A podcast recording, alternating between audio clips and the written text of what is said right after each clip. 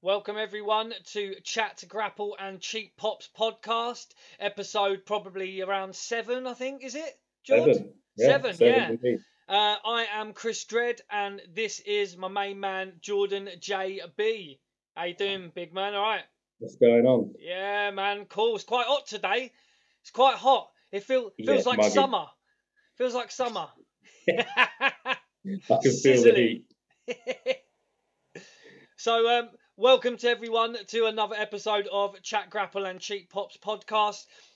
Um, I mean, the last episode, the the numbers we got on that was absolutely overwhelming, and I don't know if it was where we posted it in different places and we got a bit more of a response, but we literally it is our most viewed video to date, and we thank every Incredible. single person that that watched it, listened to it.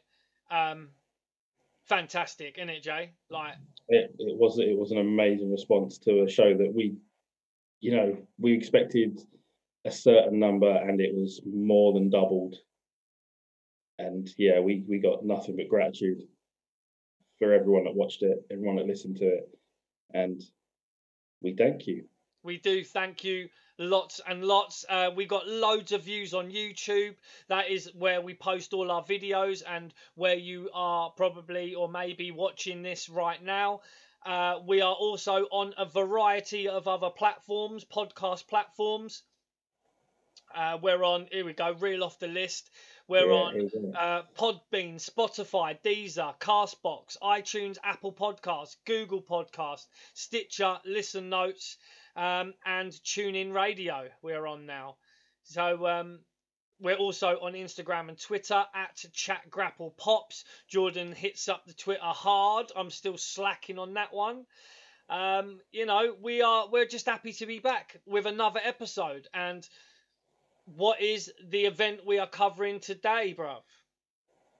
it's we're diving back into the uh, World Wrestling Federation, and we are at SummerSlam 1990. SummerSlam Uh, when this first aired, I was three years old. Yeah, I was uh, I was about eight. I was about So seven have- or eight when this was on. I have no memories of it, of watching it live or anything like that. I have seen it before. Watching it back again, mixed mixed memories. I think. It's a weird one. I think when you watch it when you're younger, um, and this era of wrestling was a lot different to what we're watching now. It was very, very much character based. It was very much um, storyline orientated, and not necessarily the the the ring work didn't always match up with it. The matches weren't always that that long. I mean, we'll see there was a, a shed load of matches in the, in this event, three hours long, and the longest match was probably ten minutes or something like that. Yeah, nothing nothing went long. Nothing went more than maybe twelve minutes, maybe fifteen. I mean, I watched it on the network again. That's that's our thing. Everyone that knows that.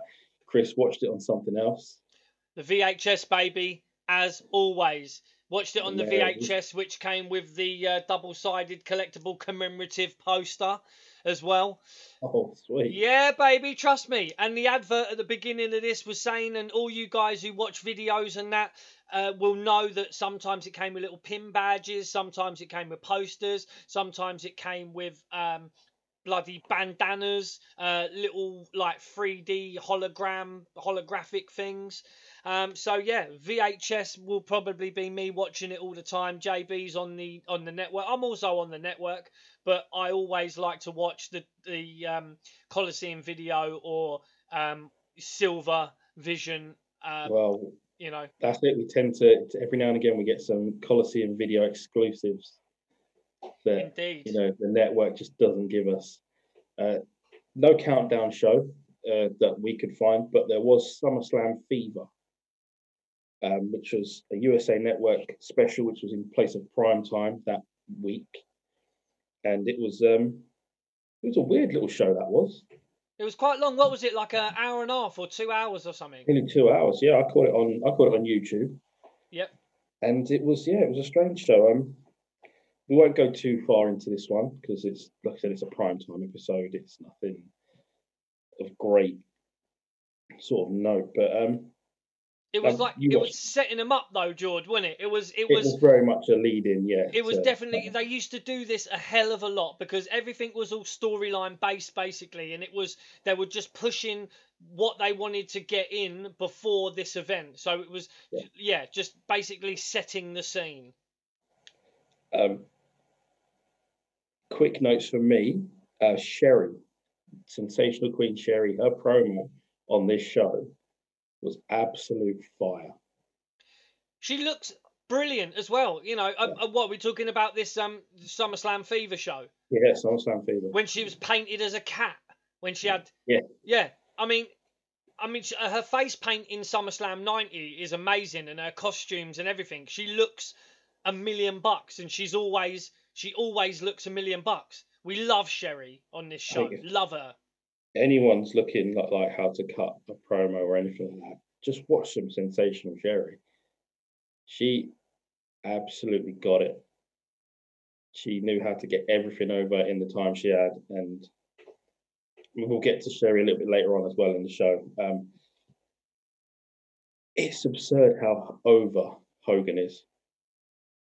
yeah I think it's absolutely incredible how how one man can be that over with a with an audience. With I mean, you just don't see it, or I don't see it now anyway. you you don't really see it now. Um, it it's uh, he was just. I mean, I don't know if it was the the the the height of of the time. You know, it was.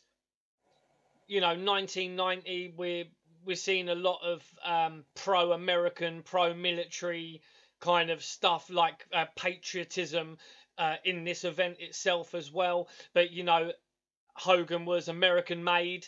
Uh, you like that little uh, Yeah, joke? very good. So you know, you know who wrote that, by the way, Uh, Jimmy Hart was Jimmy it? Hart, dude. You know who also um, composed the bloody NWO Wolfpack theme? Jimmy Hart. Jimmy, the Music Man. Crazy dude, and a, a Yeah. lot of the time that's why they cut music out of some things on the network because they don't want to, they don't want to pay royalties for certain things. Well, they they've done that with Rick Rude's theme across the network, the whole thing. Have they really? Yeah, I'm Well, not really even in sure this event. Uh, yeah, even in this one, they've dubbed it over with some weird sort of stripper song. And this is why people, you know, when they when your mum says when you when you when you was a kid and you used to say to your mum, "Oh, the ice cream man's here. Can we go and get an ice cream?" She's going, "No, we've got choc ices in the fridge." When I say, "Oh, you know, people don't get the network. You got the network at home. Here we go, videos." Uh, Fucking cutting out music. yeah, How can Um, you cut out when the they- when- music and then have him say, "Cut the music"? Jesus. yeah. It's uh, well, they they do dub over some music, but it's it's, it's a cheap knockoff. Oh, And when they dub it over, you can't really hear Vince and Piper in the show, which is even more annoying. right. Um, back to SummerSlam Fever. Heenan, Bobby Heenan ripping into the boss man's mother. Oh yeah, and then it's, Vince goes, "What has she ever done to you?" And he's like, "Sometimes some people are here just to entertain people." and it's like they're just ugly. She'd want to ride in the trunk. I have a I have a bit of a controversial one, and I'm just going to say it quickly. Uh, Shane Douglas against the Orient Express in a jobber role. Nice to see him staying in his lane. Yeah. Bit Shane. I can't help it. You know, you're not Um, you're not a Shane Douglas franchise fan. no, never have, never will. Well, he's got Are a very you- he's got a very good sh- couple of shoot interviews as well. People, by the way, on the Hannibal TV, just to uh, Who's he Let you shooting on? Why is he shooting on anyone? he was shooting on uh, the Kliq, giving a little insight into the Oh, that, story that, on. that's why he didn't get over. It was the Kliq's fault. Well, I mean, no, he was talking about Jack, um, the Quebecer, Dean Dean Yeah. Douglas. Dean Douglas. Did you not even Yeah. like him in ECW? No. No, Oh fuck, man. he's probably the worst world champion I've ever seen, and we've lived through Jeff Jarrett years. Um, We've had Jarrett. Paul Roma's drop kick, sweet Jesus, Yep. he wipes out that guy in that. Uh, in the uh, SummerSlam Fever show. Uh, this is that- available on on YouTube, guys, as well. YouTube. Yeah. Um, what's it yeah. called? Just um, SummerSlam 1990, SummerSlam Fever or SummerSlam something. Fever, yeah, 1990. Yeah. So It's, check um, it out. It's really entertaining. It's a really good watch. Um, Thank you to whoever posted that because that was that was good fun. yeah, it's good. And now the uh, World Wrestling Federation presents a double main event. Indeed. Vince is screaming and shouting, brought it all like all back to you. Um, it is it is the Heat returns SummerSlam '90. We're in the Spectrum in Philadelphia, famous for its uh, Rocky filming, I guess, and Uh, yeah, Apollo stuff. Creed. yeah, Rocky one. If um, and yeah, we are we're at the Spectrum Philly, and it's a big crowd. It's a, clearly a hot crowd. In our commentary booth tonight, we have we have a very strange duo. It is Vince and Roddy Piper.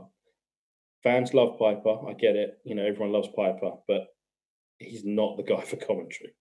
I don't think so. Yeah. Um, I always big, was. A, big chance though for Roddy at the beginning. oh yeah. I mean, uh, I've I've always been a fan of Vinnie Mac on commentary. Um, he did get slightly annoying with the one, two, three. No, he didn't get it. You know, he, with the he always used to do that. You know, but um, I I mean, he used to hype it up really well. He used to gas things up. You know, his voice was just definitely like you, you know your classic radio voice. Yeah. Um, Enjoyed Vince on commentary. this is a this is a pop crazy show. There are pops everywhere, huge ones. I mean, none bigger than one that comes later on, but the first one is for the Rockers, who Big are match number one. Rockers against Power and Glory with the good Reverend Slick. I don't. He's not the Reverend yet though. No, He's he's the um the thingy of style, uh, The Doctor of Style. Doctor of. Style. Um, can I just say as well in the intro where we we've got um Vince McMahon and Roddy Piper. Um, Roddy Piper, the first words that he says is um, "We're here in Philadelphia where bagpipes are hot and Baghdad's not." Um, Yeah. you were you there's a few dodgy things that piper says in in in this uh pay-per-view where some people hold the view that piper wasn't possibly as pc as he could have been and he, he, he some people say he could have been a racist or he could have you know and certain things slip out and i mean I watched um what was I watching? It was I think it was a shoot interview actually, or one with loads of different clips from Bad News Brown.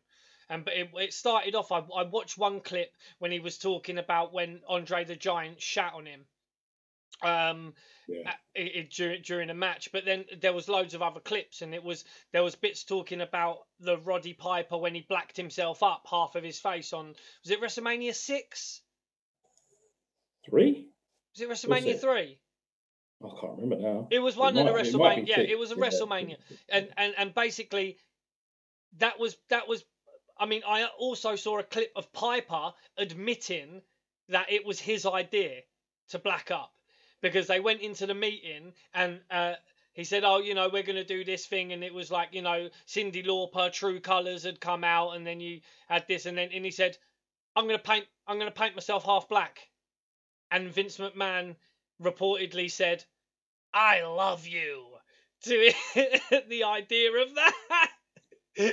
Oh, And for then- those that for those that are listening to this, I just hung my head. he that his head was- and sh- you know it, it was like and bad news brown they asked him you know is this okay? And he was like do you know what? Yeah whatever. He said you know I, i'm not going to be the one. He said but some brother somewhere is going to get hold of him and kick the shit out of him. He said it won't be me but some brother is going to take that one way and kick the shit out of him one day. He said whatever man. Do whatever you want you know. Well, we should remind remind ourselves it is 1990. There are things that are acceptable then that aren't acceptable now. well they were never Um, acceptable jordan but they were just they they were accepted they were Well, never yeah, they were they were accepted Yeah. on on a show in 1990, which is you know Vince is in charge of, and I mean,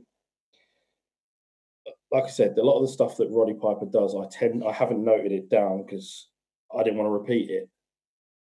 That was more for me than. Well, Um, whereas I have noted it down and I shall repeat it because not because it's funny, but just because you know we've got to keep that in in perspective. You know, especially what you know. This was shaping. This was shaping kids' minds, dude. You know, um, of Yeah. the time. You know, and you know, 1990, is 30 years ago. You know, it fucking hell. It uh, 30 years ago. It doesn't seem like that long ago, but 30 years ago is 30 years ago. And at this point, had they had, they'd had a black tag team champion, that was it. Yeah. and that was it. They they hadn't had uh, a black heavyweight champion. Um, I mean, I don't know. Yeah. You know, I don't know who they who they could have had. I mean, maybe Butch Reed Um. At one yeah. point. I mean, they're not putting any titles on Koko B. Ware, are they? So, no, you know, um, Vir- Virgil. but oh yeah. mate, it, it's no. yeah. Um, There's just. So may, maybe not because they, they didn't have the talent there. They had had a black um, tag team champion, which was um, um, Junkyard Dog was there for a J- while. JYD was there. He could have had a title run, wouldn't he? I mean, carrying the belt alongside all the chains was probably quite heavy to put in his bag. Yeah. But um, you know, could have had JYD. But yeah, it was a different time, as as Jordan was saying, basically. So some things that get said in this, they weren't, they're not acceptable now. They probably weren't acceptable then, but they were accepted because it Yeah. was a time where fucking, we, you know, shit was said that shouldn't have been. So anyway, we shall move on. we we yeah we'll start we get to the rockers against power and glory and hercules straight away goes after michaels before long before hbk Yep. goes after him with the chain On the knees. yeah batters him with the with the chain on his knee we get something between world class and ludicrous on a cell job from michaels for this something that only gets worse as the as the uh, match goes on Piper says perhaps they've been ta- dating too many young girls. Yeah, because they were about the looking sluggish. Yeah. Yeah. Um, he did not seem intent on putting the Rockers over. He was cl- there to put over Power and Glory. And that was Yeah. it. Yeah. Um, again, because they're not long matches, there's not a lot of notes on them. So, you know, things will, will move a little bit quickly with these matches. Um, I noticed Jannetty sandbagging Hercules. Um. Yeah. On a, on a- on a, a couple of them as well. Yeah. Um. Hercules not not being bothered in the slightest. He just if Jannetty didn't want to go up, Hercules was picking him up anyway. It's uh, it's crazy though because like you're saying the the ridiculousness of um the ridiculousness of Michaels selling his knee was was fucking unbelievable. I don't know whether he was doing that to show. I mean, Michaels is known for overselling as a rib inverted commas. Um, but you know, if you're gonna rib people, don't fucking rib them in the ring when you've got like thousands of people And watching and millions on I, TV. you know, for my own reference, I did check it. There was no real injury to Michaels. They do work later on down the line, like they carry on working in, like they do have a title match in like October or something with the I, Heart. I don't understand because he didn't play it. I- uh, Why would he do that? Uh, but maybe it. I mean, I can't imagine that Michaels. It's it's been known that Michaels is a jerk at sometimes and says he don't want to work with these people or do this or do that or do the other, and don't want to put people over or whatever. But I don't think at this point they had that much stroke. I can't imagine. I think they'd already been fired once. They so had no. already been fired once, and you know it. I can't imagine the only thing. I mean, why didn't he get involved in the match? Was that the whole angle? Like, I mean, it's a bit shit for a first match of a of a pay per view of a SummerSlam. You know, it's um, it it was it was terrible, really. I mean, they could have. Yeah. The Rockers were great workers, and they could have had a really good match against the Power and the Glory. I don't, I don't understand why this was chosen as an angle, apart from maybe Michaels was like, yeah, fuck that, I'm not working with these two, and just And- did it himself. which makes me believe that Michaels, as part of the team, I think Jannetty was probably fine to work it. Michaels might not have been, but there's a bit of disrespect, and Power and Glory clearly feel that because it's a nice, it's a nice superplex from Hercules and a splash from Roma, and Roma decides to just stick the boot on the chest for the pin. Yeah, great Like stuff. Yeah, I mean, that is yeah. that's and- the ultimate fuck you, in it? And something I noticed as well, and this is, I mean, this you don't really f- see this until way down low when John Cena's around. You can hear the male sort of group in the crowd cheering for Power and Glory. Yeah, they were whooping, hooting, and hollering. Um, yeah, where where you, you could see it, you could physically see it when Power and Glory were laying into the rockers. and yeah, it's a it's a you know something to push the Power and Glory on. I I honestly thought that Rockers would be taken off TV after this, but they weren't. So who knows what was going on in the minds? Um, Power and Glory continue the beat down, and then we get to the most ridiculous part of Shawn Michaels is selling. There's a stretcher being brought down for him. He's rolling around and squealing and all sorts, and it's fucking ridiculous. Yeah, it is. It is ridiculous selling. It's um. well, it's not selling. It's overacting. It it Yeah, wasn't it- needed. Um, It's a bit shit. yeah, it's shit. It's rubbish. Um, you know, and we've seen Michaels oversell before. We've seen him in the ring with Hulk Hogan. Um, we've seen, you know, when he was doing the ridiculous bumps off the corners, taking the headshots and flying back and that. We've seen it's him funny do. because we've seen him we've seen him pull off absolutely world class sell jobs. Oh yeah, Like the one against the one against Owen Hart on Raw, where he takes the enzuigiri, like in like mid nineties, is amazing. And then we've got this. It's like, oh, okay. But that's that's what makes me think even more that Shawn Michaels isn't what, or maybe he isn't now, but he was an absolute fucking prick at times because You, You only know- have to listen to the interviews, yeah. The you. I mean, what a fucking jerk sometimes, man. Fucking go out there, do your business, and and the fact is, Shawn Michaels, one of the greatest workers to ever work in the business. That was never in. That's never in any doubt because some of the matches he's had are just been have been absolutely incredible. But he he has been a fucking world class jerk as well. Um, you know, it's one of those things. It's like, did you really need to be that much of a prick? it, yeah, it did, didn't do it for me. I just, it was laughable and like you sort of that was it. It wasn't, there was no concern, and I'm sure people noticed that. Uh, we cut we in one of many cutaways to an interviewer, and this is something that will get on our sort of, you know, get on our nerves towards like the middle and end of the show. We cut to Sean Mooney. Nothing against Sean Mooney uh, with Mr. Perfect and Bobby Heenan, first appearance of Bobby Heenan for the night. And uh, yeah, there's uh not a lot to say. Perfect mentions how he's absolutely perfect. Heenan talked about Texas tornadoes in general. Yeah. And He said, what, what did you say? All they do is one, kick up. seen them all. Yeah, you've seen them one, you've seen them all. All they do is just kick up a little bit of dust up and down the panhandle. That's it. Yeah. You know, um, and he, they say and he's, they, the, um, he's the perfect manager as well. They say, Yeah, and the he is perfect the manager. perfect manager. And anyone who disagrees is wrong.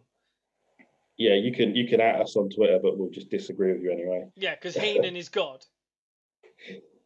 Um, yeah, they end it with nobody meets nobody beats Mr. Perfect, nobody, and uh, then it's uh, yeah we cut to Piper again, and I've got under here just straight away, just Piper isn't that funny.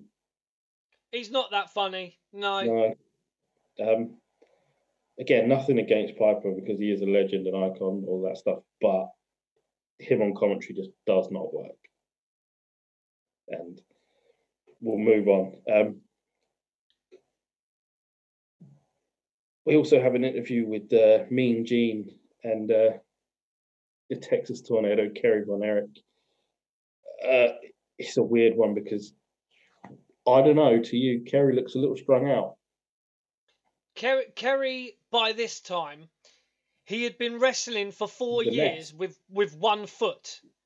Yeah. Um, so if anyone doesn't know the story of the Texas Tornado, aka Kerry Von Erich, he comes from a family, a, a troubled family, where you know something like how many brothers were there in the Von Erichs? Six. Five, I think. Five, Five, six. yeah. and out of out of all of them, four of them committed suicide, and the dad committed suicide as well. Correct? I'm not sure about Fritz. I think I think I think he might have done. Um, and I Kevin, think Kevin is still alive. Yeah. Kevin, yeah, Kevin is is the only one that that didn't. Um, and Texas Tornado, Kerry Von Erich, in 1986 had a motorcycle accident and damaged his foot so badly that it had to be amputated. But he didn't think to tell anybody that he'd had his foot amputated and just carried on wrestling with one foot. Um, I mean, which is in, which is incredible in its own feat. I mean, it's like, in, in, in his own feet. Ah, you see what he did there. Um, so it's um, it, it is a feat in itself. Um, Yeah. you know, but it's one of these things where Texas Tornado, he always had those kind of in wrestling they like to call them demons inverted commas you know? He always has that had those demons you know? He had the the family issues you know? He had the drug issues. He was in and out of jail at certain times or at least being arrested um, on drugs charges. And the fact is he was about to go to jail on drugs possession charges before he killed himself and he was literally Yeah. just about to go to court Sorry, I keep Uh, drinking me tea. We're English. We drink tea, and I'm sipping it too much today. But I'm thirsty. It's I, uh, I don't really drink a lot of tea. I drink stuff like this. and I drink bad enough for both of us. It's fine, bro. Yeah. Um, um, so yeah, I Kerry mean, he you, looks a little strung out. yeah. So thi- by this time, he, he he was probably quite strung out. Um, I mean, if you're going to be wrestling with one foot, you're going to be it's going to be painful. It's going to be awkward. And when you know and you watch him work, you can see him favour one one leg more so, only slightly, and he Yeah, seems to drag one. You notice it. you notice it but no one knew dude did they no no one knew back then and literally until someone had a spot where they were trying to pull him back in the ring Someone pulled it off. Yeah. and someone pulled his no, fucking shoe off and he they're, they're like he's got one foot He's jesus got a stump. Yeah. yeah so But, um, yeah, but he they, they denied they denied that like like crazy. They they did. Um.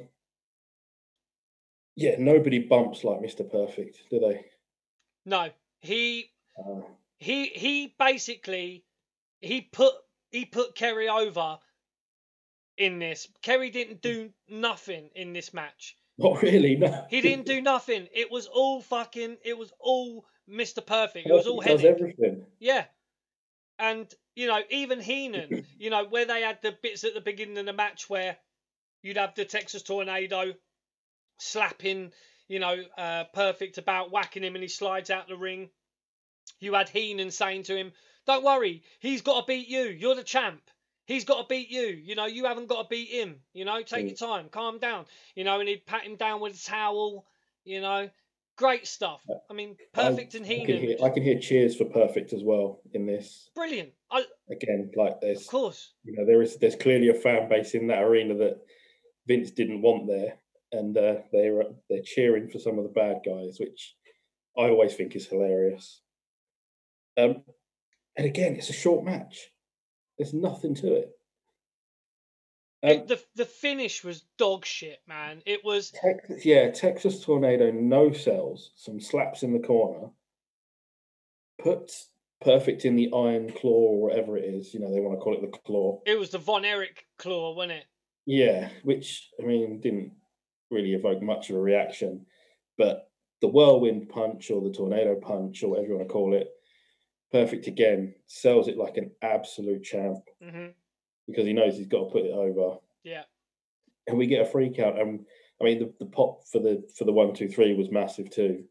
Oh, I mean, Kerry Von Erich. don't think people were expecting it. No, he but he looks a million dollars. If you were to if you were to look at Kerry Von Erich, he looked like your nineties wrestler. He was fucking ripped. He had the long hair. You know, he he, he, he, he looked the absolute business. He had you can't be a wrestler in the nineties and be a face and not have tassels on your boots. And he had fucking tassels on his boots.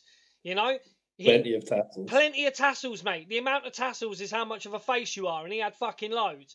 And the way they set up before the claw, though, because in the in the post match interview with Mr. Perfect, he, he sells it, was where Kerry Von Erich gets him in a slingshot, slingshots him into the corner, and he says that he hits his head on the post. yeah, And that's what sent him a bit doolally before the claw and then the the punch. it's again, it's not not a great match. It's one of the better ones on the show. That wasn't too bad, but that was only because the Perfect was in it for yeah, me. Mr. Perfect, Curt Hennig does it. And Heenan. and Bobby Heenan. Yeah, um, we, go to Mean Gene, who had planned to talk with Sweet Sapphire.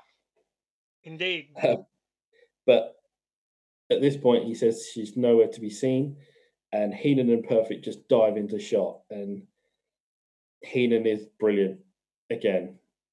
He's complaining, he's whining, he's saying that you know there was a three count beforehand, the referee can't count to three. Um, Gene, Mean Gene tells him not to cry, and Bobby threatens him. Yeah, he calls him like a, a bald little squirt or something. Yeah. and yeah, Heenan is just he's so mad at this point.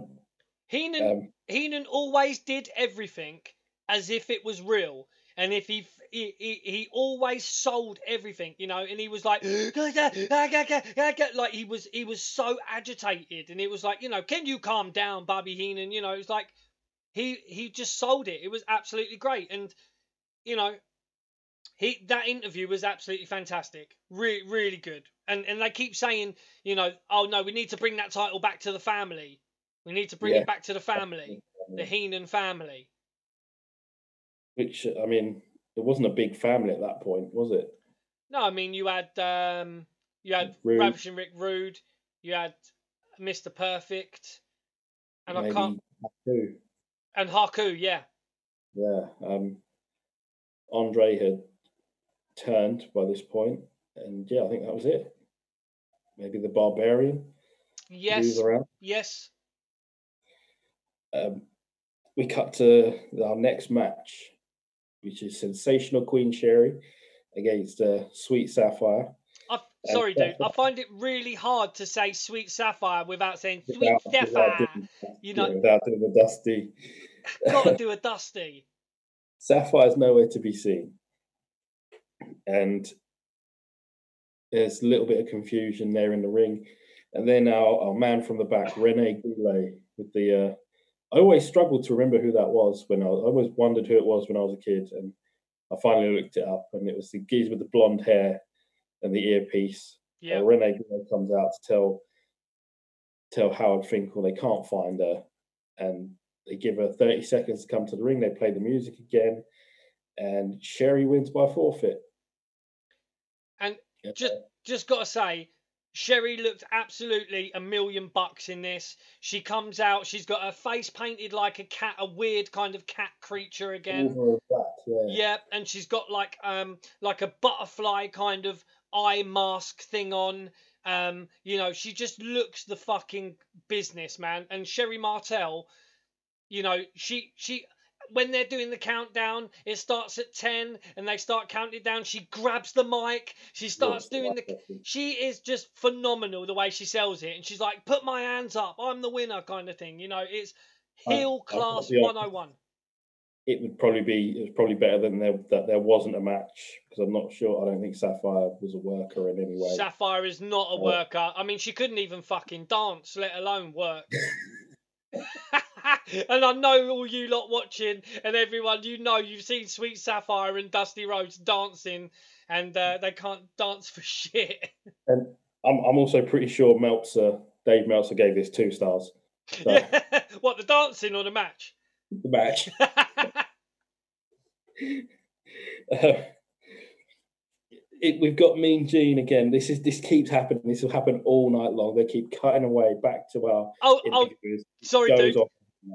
Yeah, sorry, Oh, dude. Yeah. You've got a and video exclusive, haven't you? No, I haven't got a Coliseum exclusive, but it's just um a, a couple of things that Roddy said um when they were waiting for Sapphire to come out. One of them was someone needs to give Sapphire a tap on the bum and see if that gets her out here. Did you catch that one? Yeah.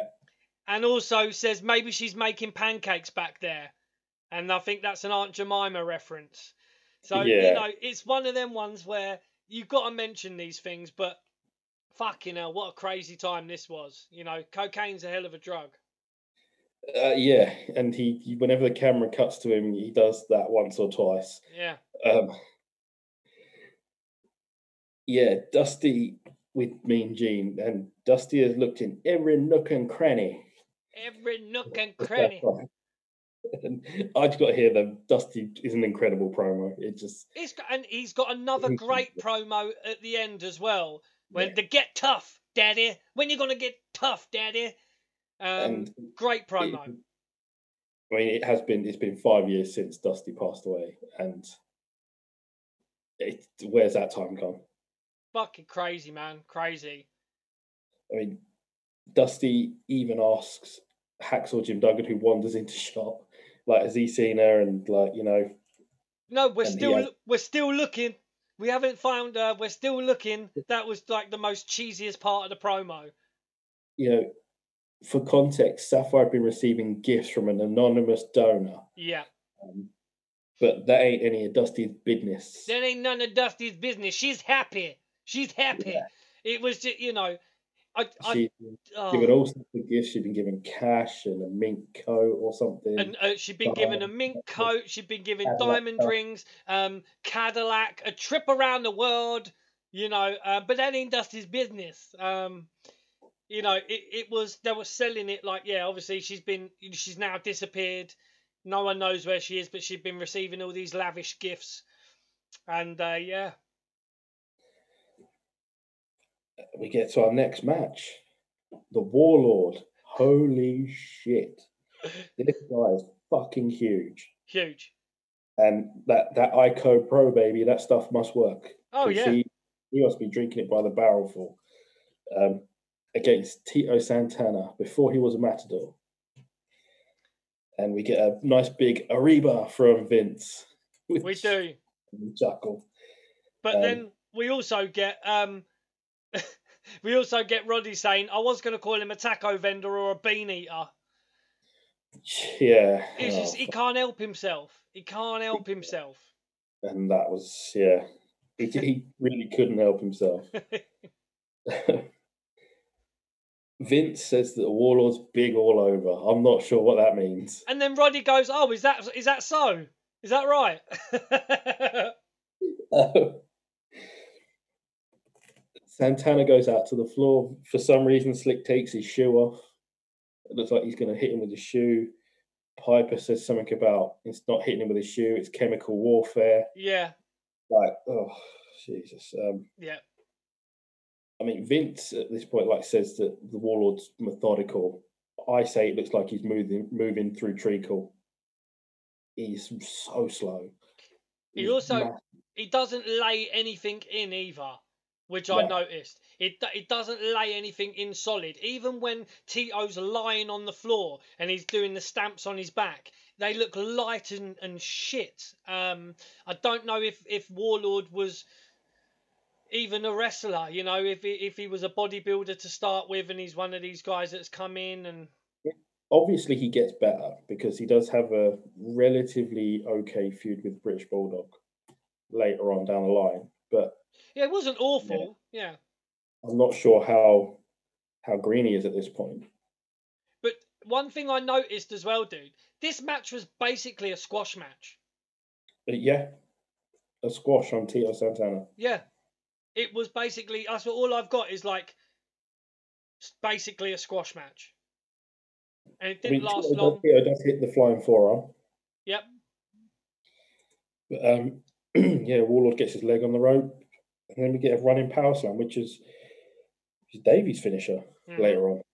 And again, yeah, it was, a, it was a throwaway. It was nothing. I've got a Survivor Series promo next. Uh, Same. don't know if you've got Yep. that, yeah. Yeah, yeah. There's a there's a few Survivor Series promos and uh, um, adverts and a few WrestleMania Seven adverts all the way through this uh, pay per view. Uh, the Thanksgiving night tradition, Survivor Series 90, which would be the debut of one Undertaker. I'm sure we'll get to that at some point.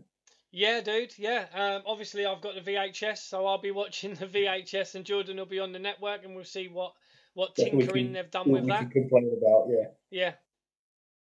yeah. Um, Sean Mooney is with Demolition. Not really sure what Smash is doing in this. He He- does it all the time. He does that. This face. Yeah. Pursing his lips and all that. I'm like, what are you doing, pal? He does it. he- Oh, oh, like that, you know. And he would later become another superstar, wouldn't he? After Demolition, Uh, the Repo Man, he yeah. would become the Repo Man. Um, Um, but yeah, I've I've got that down here. Smash's face expressions of the oh, he always does it, and he looks a bit camp when he does it. And the fact that they're dressed up like dominatrixes, um, with the with the studded pants and the straps around the nipples, it's just Yeah. really weird.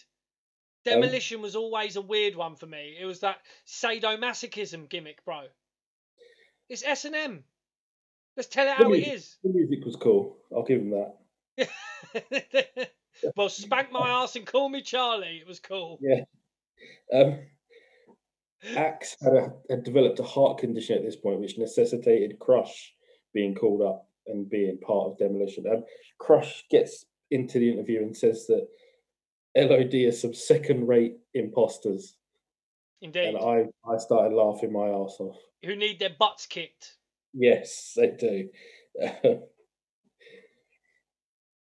Uh, yeah, we, they are leading up to their two out of three full tag team title defense against the Hart Foundation, where only two members of Demolition are allowed at ringside, which causes its own problems later on.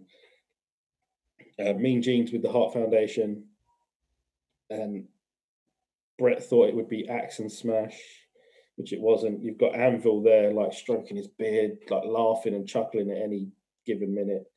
Um, Anvil isn't paid to think. He No, said. that's correct. Mm. I've got that written down. Think. He goes, tough like "What- an anvil. yeah, that's right. What What do you think, Anvil? Think? They don't pay me to think. They pay me to be tough like an anvil. Yeah, brilliant. And it's like, settle down, Anvil. Bret is like, oh, settle down, Anvil.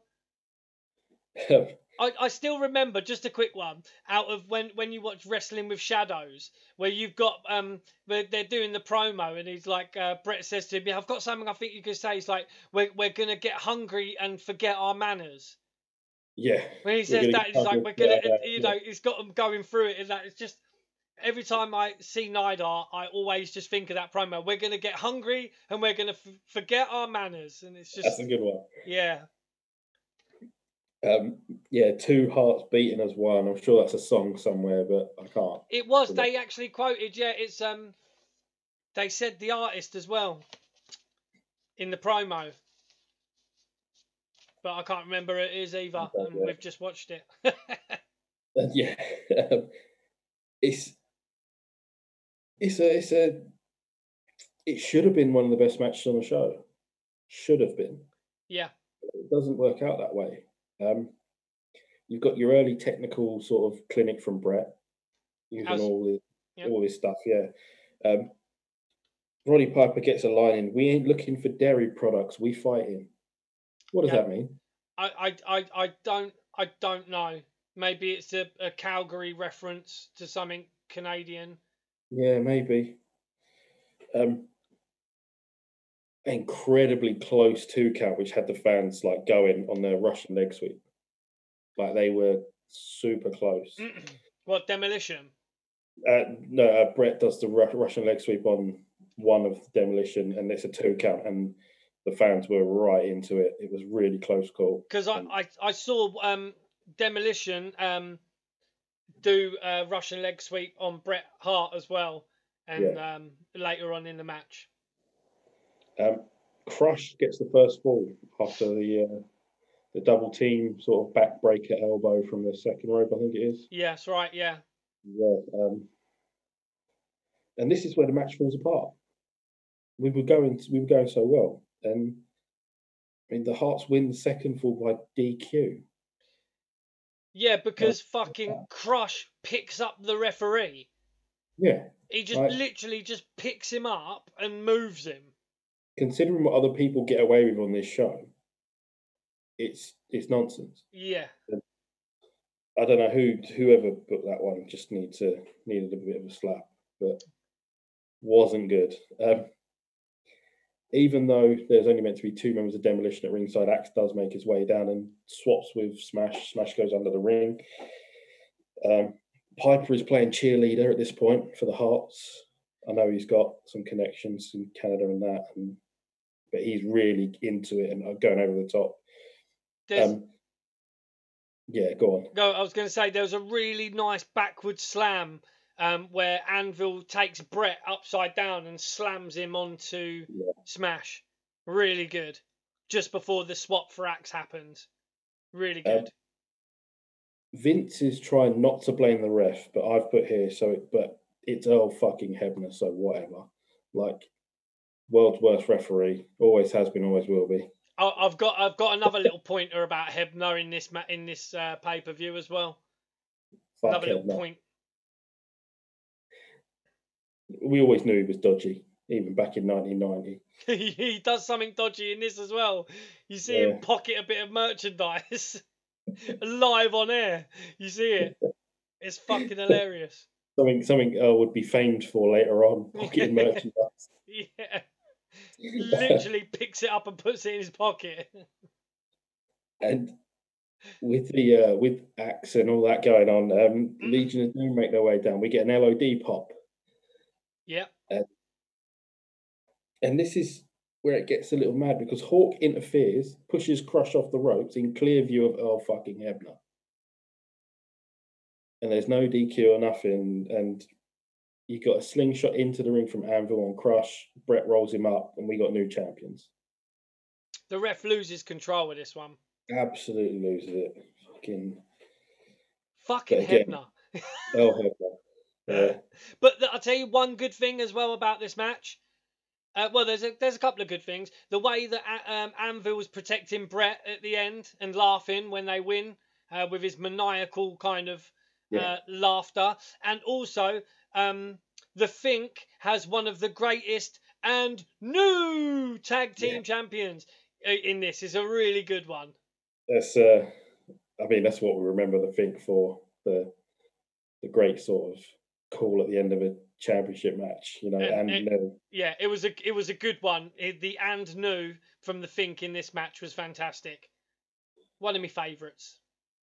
Um, we got a promo for WrestleMania seven at the LA Memorial Coliseum, which probably could have held about ninety thousand legitimately, but it, they don't actually hold it there, and that's another story for probably when we watch WrestleMania seven. Yep. But yeah, um, And it doesn't matter how you get there. It doesn't matter how you get there. Just get there was the tagline for it. And it had loads of yeah. people in different cars. You had Dusty Rhodes on the back of a fucking Oh, rubbish, rubbish truck. You had Yeah. Million Dollar Man in some 1920s fucking car. You had um, uh, uh, Ravishing Rick Rude running down the running on the beach. beach. But that Yeah. was because that was the promos from that SummerSlam uh, spectacular thing. They had a load of Rick Rude promos where he's in he's in the gym and you've got like yeah, yeah. the Ultimate Warrior painted on like a punch ball. And he's like, yeah, and you got Bobby Heenan going, yeah, just punch him, Rick, punch him, punch him. Like, please, people, just watch watch that just for the Rick Rude promos. Really good. Um, we've got Mean Gene with the LOD uh, in the back. Another cutaway. Like this just keeps going on. Um, Hawk calls demolition micro mini men in the big man's world. I'm not sure. Like, what's he taking? Oh, weird. and the the best part of this interview is when the Harts turn up. They say they'll take on anyone, not a problem. And Hawk strokes Anvil's beard. Yeah, dude, I've got that on there as well. He's literally reaches forward and starts like wanking his beard off. Um, to put it in no other way. Um, Very good. you know, and the anvil when he drops, we don't care if it's two on two, three on two, or ten on ten. It's like, what are you Yeah. saying, Will? What are you saying, Jim? Um, but it was um, it was good, yeah, and it was finished off with Hawk rubbing the anvil's beard, which was fantastic stuff.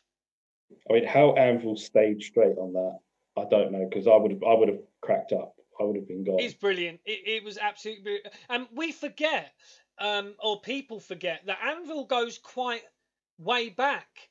Um, Jim the Anvil, he, he goes way back to Memphis.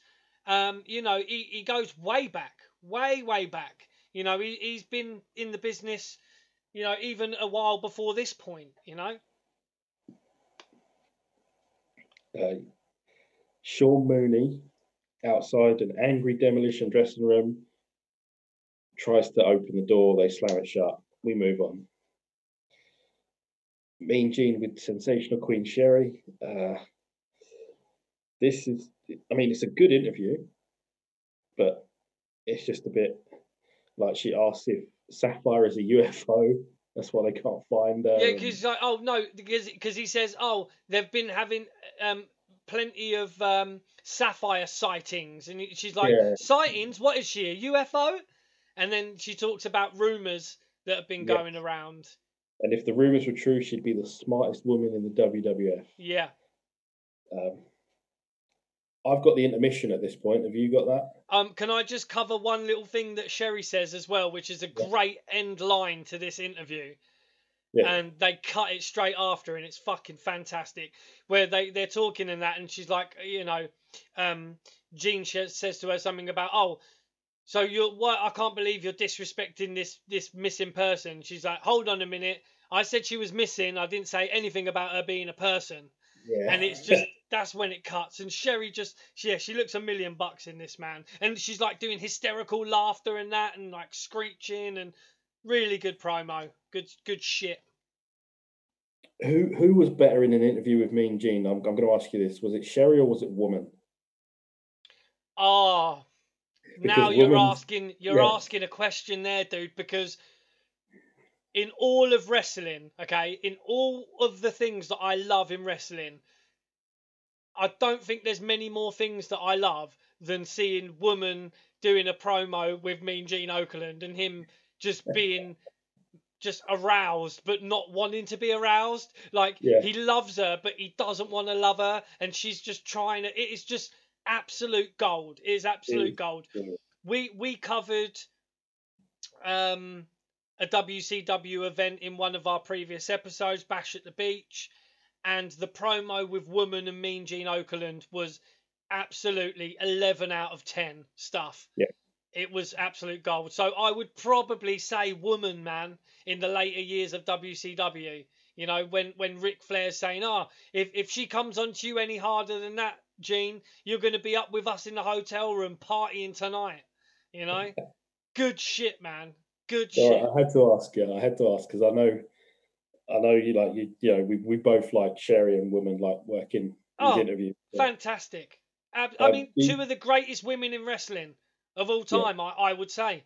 You know, Gene tells us we're going to intermission and tells us what's coming up. This is on the network. I don't know if you've got this bit, but he tells us what's coming up next and all that. Like they just Um, run through the second half of the show with the matches. I don't think I've got that, but I have got a bit later on where Mooney does like a catch up.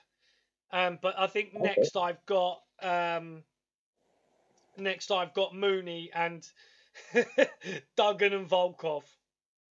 Okay, I've got um I've got a sneak peek of the Harlem Sewer Rat. Mm, I didn't get that. Uh, yeah, um, they base someone just goes up to the cage with a camera and you just see this rat like trying to take a bite out of the cage. It's it's a almost a four or five second clip. It's nothing. Of the of I've the got- of the Harlem Sewer Rat, yeah, which would be in the match that is coming up. And I've got uh, Mean Gene with the Big Boss Man on his own. Uh, he says that he'll uphold the law and he's not afraid of anything. Because he's a Uh, guest referee in that match. He will be yeah, he will be the referee in the Jake the Snake and Bad News Brown match. Uh, and then I've got Sean Mooney again. Jesus, like this is what I'm talking about. This is where it just keeps coming. So many promos, so many promos in this. Mooney with Duggan and Volkov, uh, Oh. Jim Duggan and Nikolai, and Fuck. Volkov with the best line of the whole, possibly the whole fucking show. Says that Jim Duggan is his idol. Yeah, Jim Duggan is over, and and and and, he, and then he go. They talk about the um the Orient Express, and and Volkov goes, "Huh, we've got the American Express," and it's just like, "Oh, fuck off, Volkov." There's one of my favourite segments in this in this pay per view as well, where Insane. a certain character we I won't spoil it yet. A certain character talks about Nikolai Volkov um, in a disrespectful way, and I just fucking loved all of it. It was great. Um, yeah, because I mean Volkov, and also let's not forget Nikolai Volkov was would later be a part of the Million Dollar um, stable, and instead of having dollar signs, he would have cent signs on his. Oh, yeah. something else we briefly spoke about on our WrestleMania 11 Indeed, show. yes, indeed. Um, we've got Mean Gene again, and he's this time he's with Earthquake, and I believe you've got something for us. Yeah, dude. Yeah, we've got this. I mean, this event as well, 1990 leading into 1990 91, would be your prime Hasbro figure era. This is the era of the Hasbro figure. So shout out again to um, Renee Hajek, um, you know, in the WWF Hasbro Universe group and the WWF Hasbro Generation group.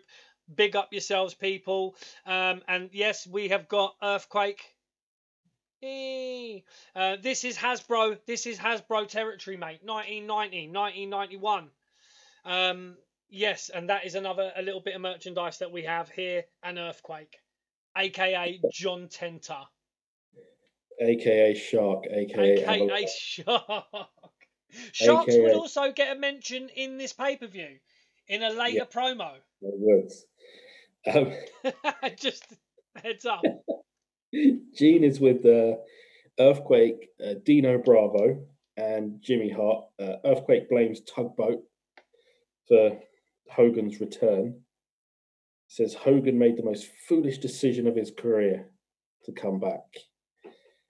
And there'll be two stretches at ringside for Hogan and Bossman. And Bravo, Dino Bravo says he'll take care of them. Yeah. Quake says to put in a call to the Red Cross. Mm, yeah, and have your have your ambulances in a row.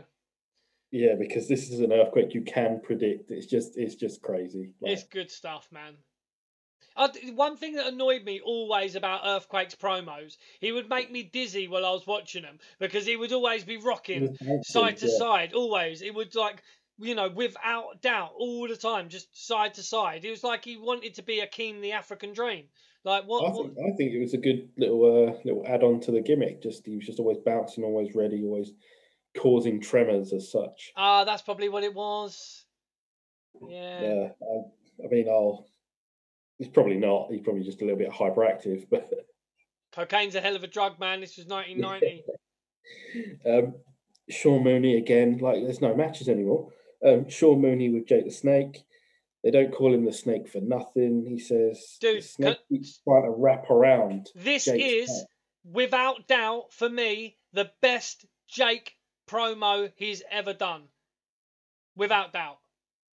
Is that because the snake keeps trying to wrap itself around his neck? Partly, and the fact that he never lost it. He, um, yeah, like a real pro, he just carries on. And the like, fact of the story he was telling, because he was saying, you know, I, don't think this promo is on YouTube. So you have to watch SummerSlam 90 on the network or on VHS to see this promo. I don't think it's on YouTube. But the story he's telling is like, you know, they say we are the company we keep. And he's like, me, me and Damien have got a lot in common. He says, but bad news, what have you got in common with these sewer rats? You know? And he's like, it's going to come down to hunger. And he's got this fucking massive, because this Damien, because there was obviously a few. Yeah. Um, this one. This was absolutely huge, this snake. And it's wrapping its, itself round Jake as he's talking, and he's talking about hunger. And he's got, it's going to be coming down to hunger, you know? Damien's hungry and he eats rats and all that. And he's talking about and he goes, what what makes the difference between a, a, snake like me and a mouse like you or something like that and it's like yeah. it, when he's doing it he's got this this tail of the snake just wrapping around his face and he doesn't he doesn't drop a minute man it is stop, yeah. it is an absolutely fucking great promo jake the snake roberts big up yourself mate this promo was promo 101 mate it was yeah. you know they, they say never work with children or animals and you're working with Mean Gene and a snake. So you know it's um, or was it was it Mooney? Um, uh, it was Mooney, yeah. Yeah, Mooney. so you're working with Mooney and a snake, but it was it was one of the best Jake, if not the best Jake the Snake promos ever. You know, in, in my mind, I've got a better one. I've got the one after Stone Cold Steve Austin. No, it's the one after he uh, he slaps Elizabeth. Tuesday in Texas. Fucking yeah, great promo. Yeah, I mean, to be honest, we it'd be hard pressed to, to say the best Jake promo because he was yeah, really good. Um, You know, when he was talking about the Bible and the Psalms, you know, it was really Jake the Snake Roberts that helped create the Austin 316 gimmick. I, I mean, I'll accept that. I can't imagine many others would. Well, But it was I- because I if he right. if he hadn't talked about his Bible and his Psalms, and he was talking about John three sixteen, and then Austin said, "Well, you talk about your Bible and your Psalms and your John three sixteen. Well, Austin three sixteen says I just kicked your ass, and that was at King of the Ring ninety six. 96, yeah. 96. A great promo from um, Stone Cold Steve Austin. So aside from that, that bit there, like I always remember Doc Hendrix's face when he says it as well. Yeah, His face turns like like he said a bad word, and it's like he's- in America, you know, you, they're very like um, when you mention religion, you know, it doesn't always go down well. I mean, we say bloody hell in England, and yeah, in America, you'll be hard pressed to see them say hell on TV or anywhere, you know. So it's one of them things when he was talking about the Bible and Psalms and that. they used to bleep out the word God and stuff, didn't they? Yeah, yeah. but yes, I do credit um, Jake the Snake Roberts with being someone to help that, or basically help create the 316 thing, because I, I I think Jake the Snake Robertson Stone Cold had a phone call, and they were talking about it and what there what was going to be said and X, Y, and Z. Because at that time, Jake the Snake Roberts was said to have gotten over his demons, and he was talking about the Bible and talking about religion, and yeah, he was talking about John 316. Um, so yeah, people watch King of the Ring 1996 after Stone Cold Steve Austin beats the shit out of Jake the Snake Roberts. That promo there is the beginning of Austin 316. And then at the next event you would see the Austin 316 signs. Signed, yeah. This is just before the t-shirts. Yep. Um, it is Bad News Brown, Jake the Snake Roberts. Big Boss Man is a special referee. Uh, Bad News Brown's already in the ring on my one. Um, Yep. They've got the sewer rat covered up Yep. inside. Um, now, obviously, everyone knows that Bad News Brown was a like a bronze medalist in judo or something in the Olympics. He was he was um um uh yeah ju- judo player. Um, really interesting story with um, Bad News Brown. You know, he went and trained in Japan, and he would, you know, he was legitimately tough, legitimately um, Well, that's, grappler. He's legit, legit tough. He's just a little bit devoid of charisma. But I mean, I'm pretty sure the story about him offering Andre out on the bus and Andre refusing, like I think that's what got around and made him such a bit of a curious sort of star. Ho- Hogan said that he, if, if Bad News said that Hogan come to him later and he said, "I thought you had a gun.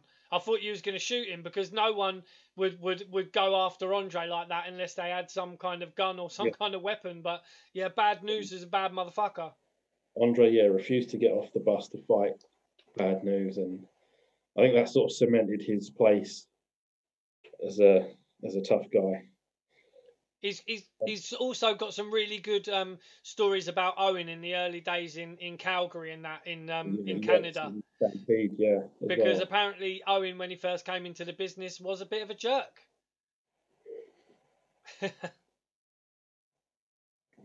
was he a jerk or was he just pranking like normal? Well, I don't know, man. I think maybe when you come into the business and your your your dad owns the territory, um, and you get used to being one of the family that run it, you you you're not, you know, you, you've got that kind of atmosphere around you. You think you kind of own the place, and there's some really good stories where you know bad news had to kind of put him in his place and just say, look, man, fuck, you know, it, it you need to just play the game, you know. And uh, I mean, Owen was a genu- genuinely nice guy.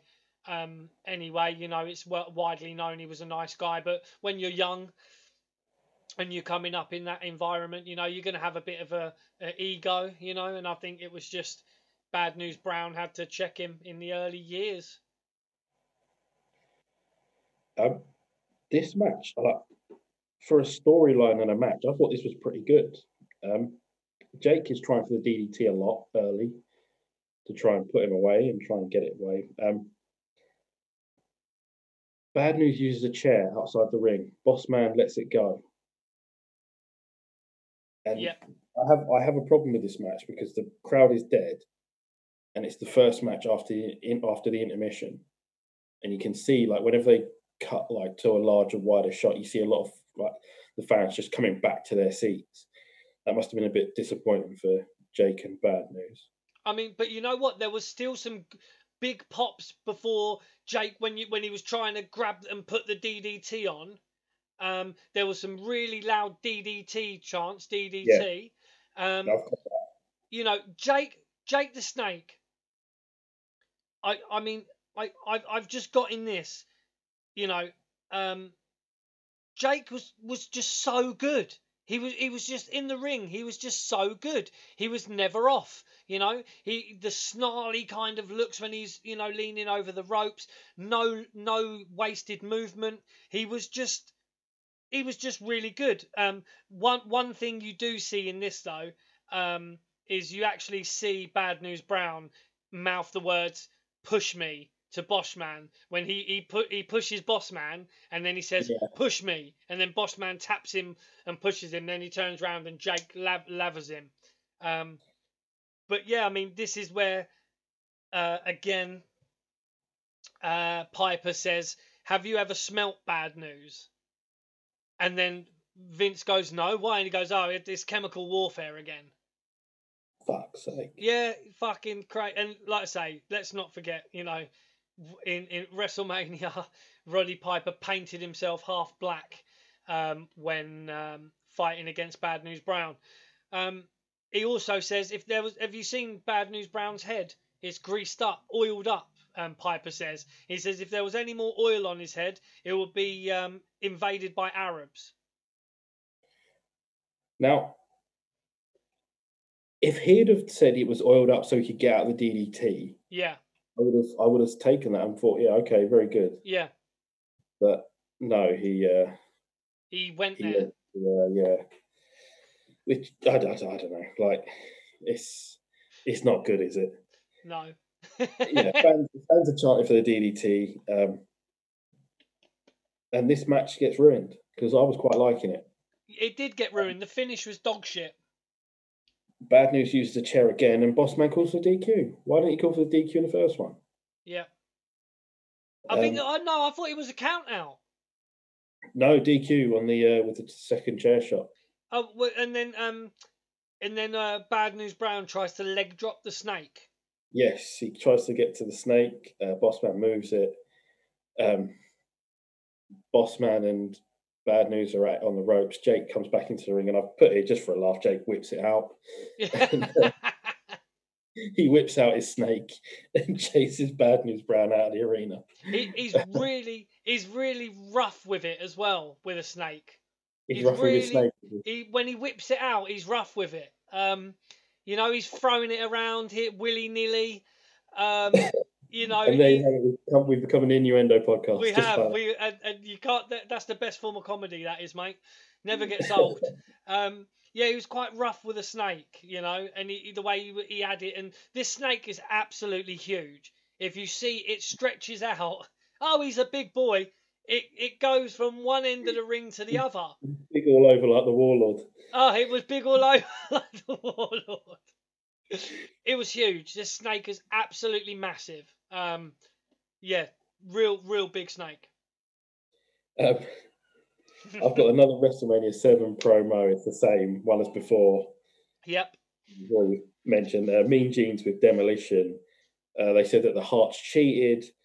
Uh, Crush says that the imposter LOD are going to wish they never walked in the shadow of demolition or something weird like that. Yeah. Like, it's odd. And, and uh, Smash talks about your careers are going to be dark, bleak, and hopeless when we're finished with you. Yeah, the shadow, the shadow of demolition is where your career is going to be. It's going to be dark, bleak, and hopeless.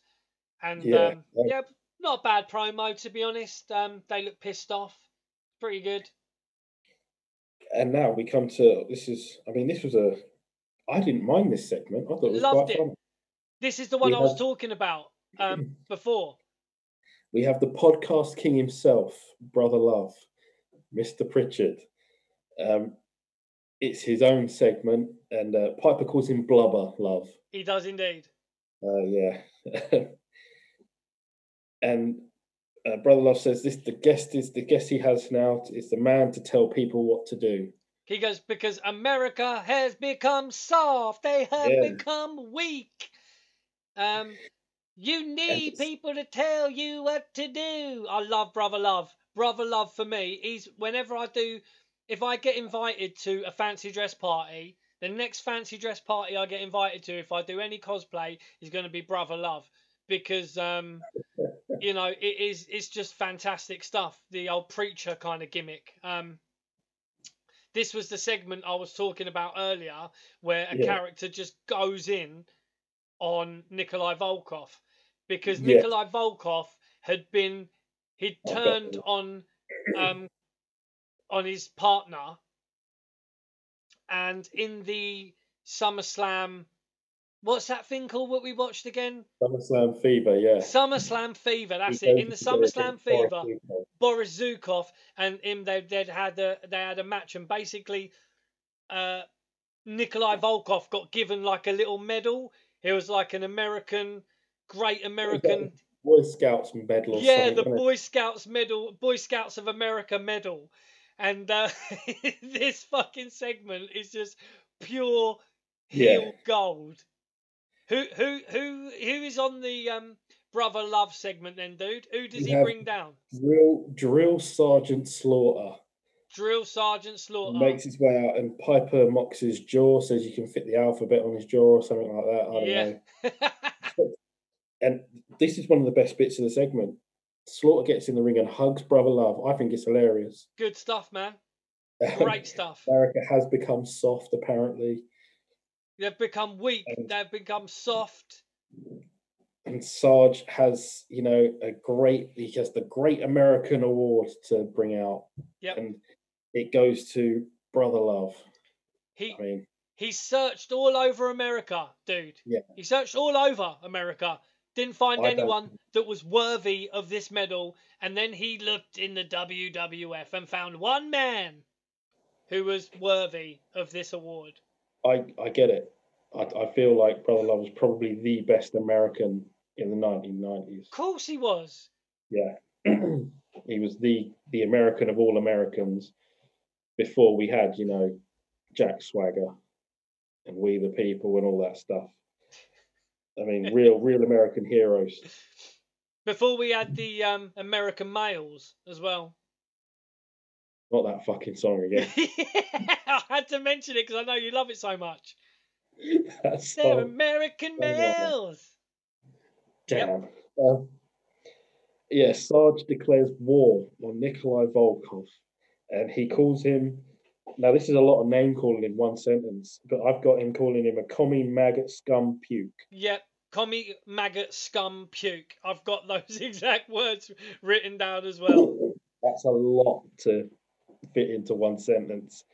Um, and if war broke out tomorrow, because um, yeah, America's so soft in the Middle East, then the General Saddam Hussein would kick America's butts. Yep.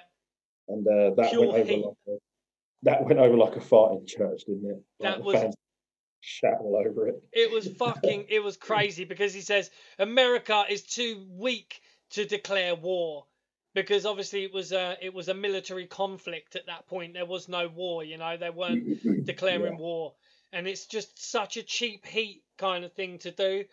Um, yeah, and he says if war broke out in uh, tomorrow, then yeah, the uh, Saddam would kick our, uh, the Amer- um, kick America's butt. So um, yeah, and they hug again. and yeah, because he says. You, America, you have let this commie into your hearts. You have let him into your arms. Nikolai Volkov, you have let him in. You know, this commie maggot puke. We have another cracking interview up next.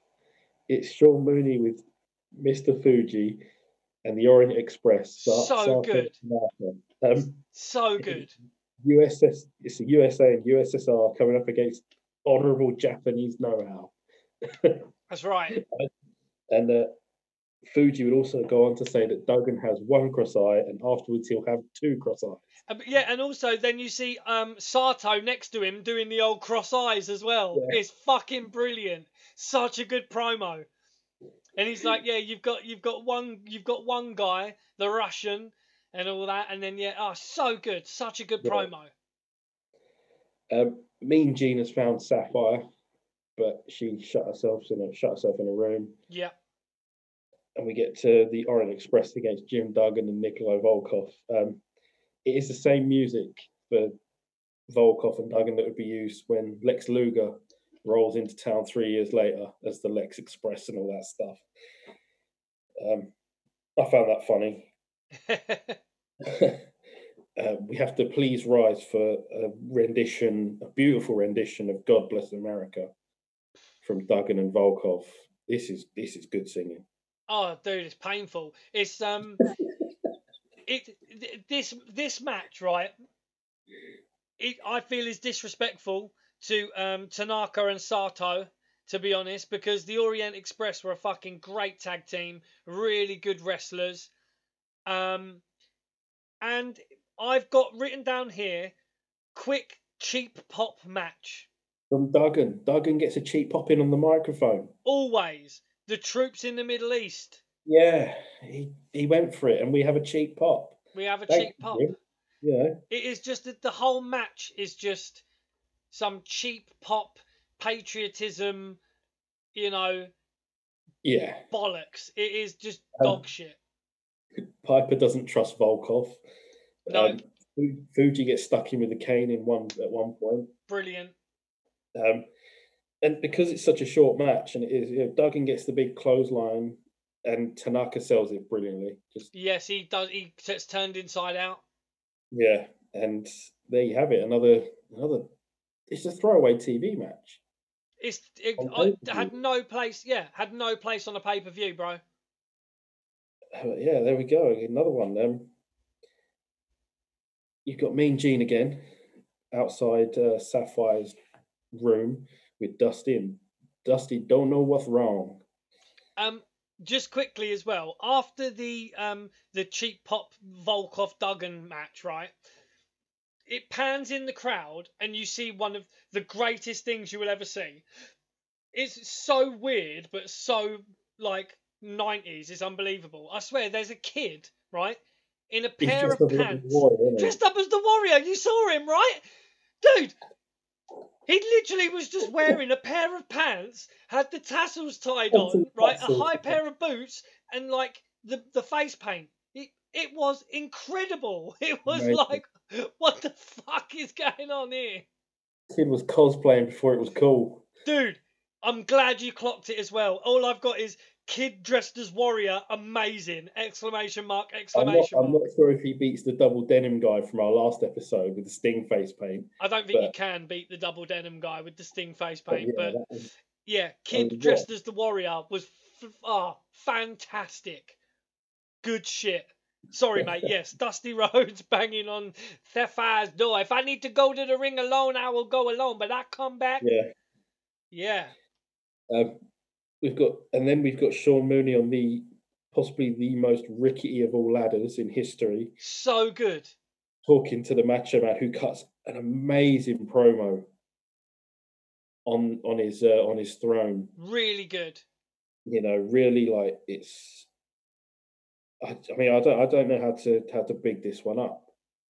Like you've got so much going on in it, but he just, you know, he says this is not what our forefathers pictured when they pictured the American dream. Yeah. You know, They'd be yeah. turning in their graves. They didn't Yeah. imagine you, Dusty Rhodes, and they're talking about all the rumours to do with Sapphire and all that, and she didn't want to be left with some commoner like you for the rest of her life. She's Yeah. smart and all this, if the rumours are true. So they're selling what is going to happen.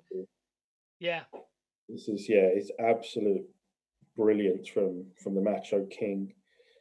Um, and I've got a little bit that like I don't know if like if you caught this or not, but you see the look on Dusty's face just for a couple of seconds when Macho's music hits and the crowd are cheering for him. Dusty turns and looks like a little bit. He's almost like he's annoyed. Yeah, I've I've got Dusty looking sad in the middle of the ring for a sec, and I think that was yeah, must have been the Macho King pop. that yeah, because he comes out on this this massive throne and like he's getting cheers like but he's he's Macho King. He's Macho. He's Randy Savage. He's gonna get cheered like by some people.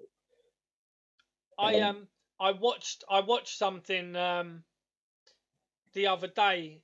Uh, I, actually, it might have even been yesterday. I watched it where um Randy Savage and um Angelo Poffo.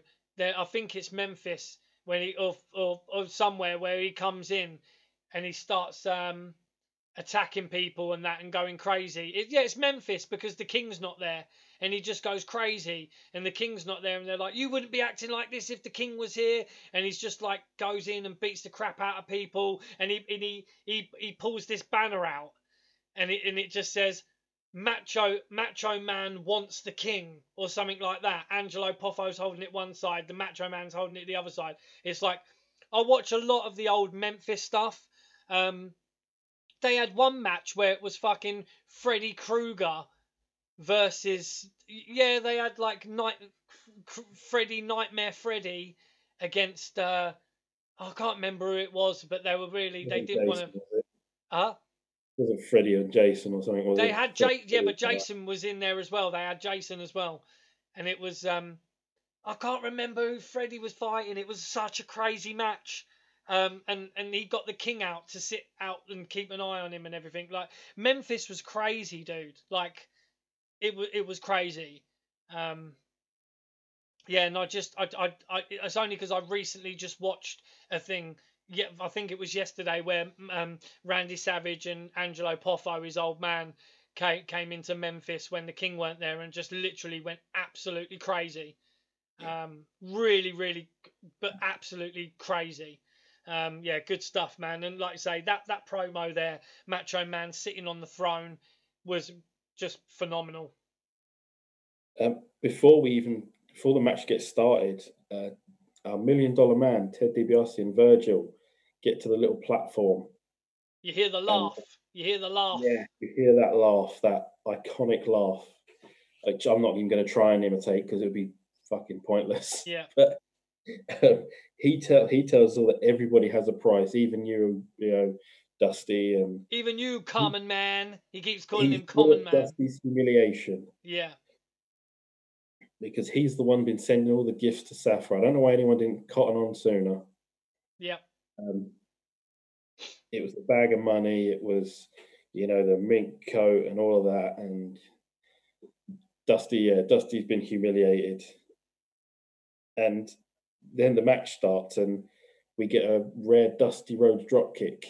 Yeah, it was great. Yeah, that's what Yeah. that's what I've got here. Um, you know, Sherri attacks him in the ring as well. It looks like she right. I'm sorry, guys. I might have a dirty mind, but it like Dusty's on the edge of the ring, and the way that Sherri puts her knee over his face, it looks like she just sits on his face for a second, um, and then and then then pulls off. Like it's fucking hilarious, but it just looks really weird. Like she just sits on his face for a second. Um, it, it's it's a great match. I mean, anything with Sherri Martel in is, is great, yeah. But she attacks him in the ring a couple of times. You get a little Dusty comeback, as you say. You get a really nice Dusty Rhodes um, drop kick, and then But Sherri gives. The sad thing about this match is it's a throwaway.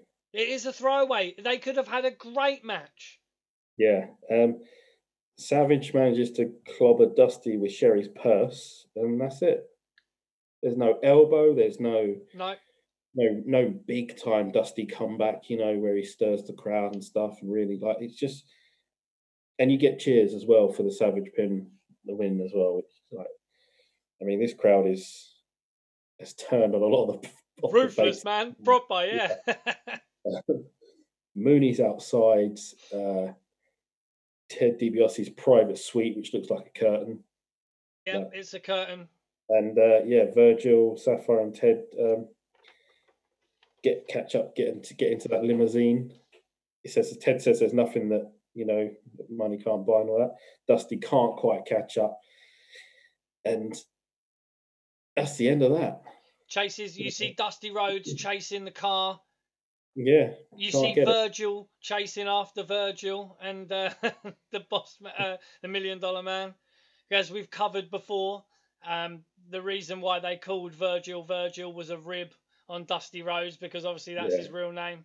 And then when he was in WCW, they called him Vincent, Vincent, yeah. This uh, which never ceases to get a giggle out of me. at its finest. Yeah, good Um, shit. Earthquake makes his way to the ring. Piper calls him a warthog. um, I don't think this is. You see, I think this is Piper being a bit of a bit of a prat. I think you know what you- you're not going to rename him Warthog, are you, on the show? So just No. call him Earthquake. Like it's it was, you know, it sort of reminded me a little bit of Larry Zbyszko calling the NWO the New World Order or something like that, wasn't it? hmm We kept trying to get that over, and it just didn't work. Yeah. Um, but yeah, uh, then we get Mean Gene with Hogan and Bossman, and it's they dedicate it to Tugboat. The match they dedicate Yeah, the, the match to Tugboat. um, which is weird because did you ever hear the story about what the plan was if they couldn't get get Sergeant Slaughter in? What if they couldn't get Sergeant Slaughter in on the show? If they couldn't, if they couldn't get Slaughter in for this whole anti-American thing, they were going to use Tugboat, and he was going to be Chic Tugboat. It's remember- something that You- you- something that we've heard, like Bruce Prichard, like told the story on his podcast, something to wrestle with. Shout out to Bruce and Conrad. Hey Conrad. Hmm. and yeah, it it's such a wild story that it was going to be Tugboat that what that beat Warrior at Rumble. He was going to be the man to face Hogan at WrestleMania Seven. Like if they couldn't get Slaughter in, it was going to be Chic Tugboat, and I thought, what the fuck is this? I I still remember one of my vivid memories on Superstars when I was growing up as a kid was when Sergeant the the thing that I remember um when I was growing up was um uh, like a, a, a fond memory was when Sergeant Slaughter burnt Hulk Hogan's face um with uh yeah I fucking loved that. Yeah yeah I thought that was great. I was never really a Hulkamaniac to be honest just a wild, just a wild story that you'd like, like Bruce Prichard told that it was going to be Chic Tugboat, and you're like, that would have never got over. and unless they do what they did to Rikishi and they made him the Sultan. Do you remember the Sultan? Yeah, And and you had and but there's another mm. story as well, right? Do you know who was supposed to be the Sultan?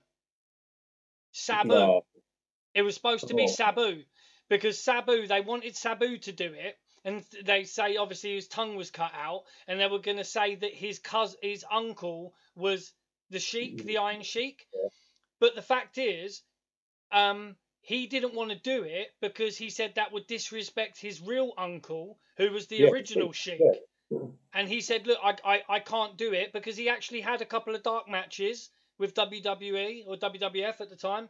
Um, had a couple of dark matches and that, and they said, yeah, we want you to be this Sultan character. Your tongue's been cut out. He's going to be your uncle. And he said, I can't do it because that would disrespect my real uncle, who's the the Sheik, the original Sheik. Um, crazy. but then crazy they did. They had the Sultan, which was actually Rikishi, and he had like the thing over his mouth, and he never spoke. mark, Yeah.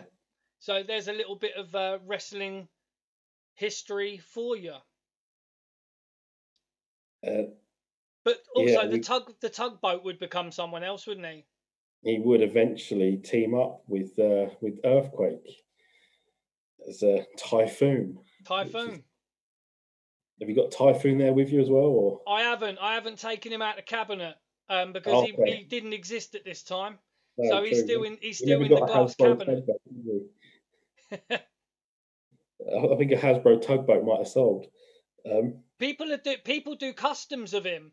There's we a load lot of yeah. there's a load of customs. Um, I actually sold. I had I had two spares. I had a spare.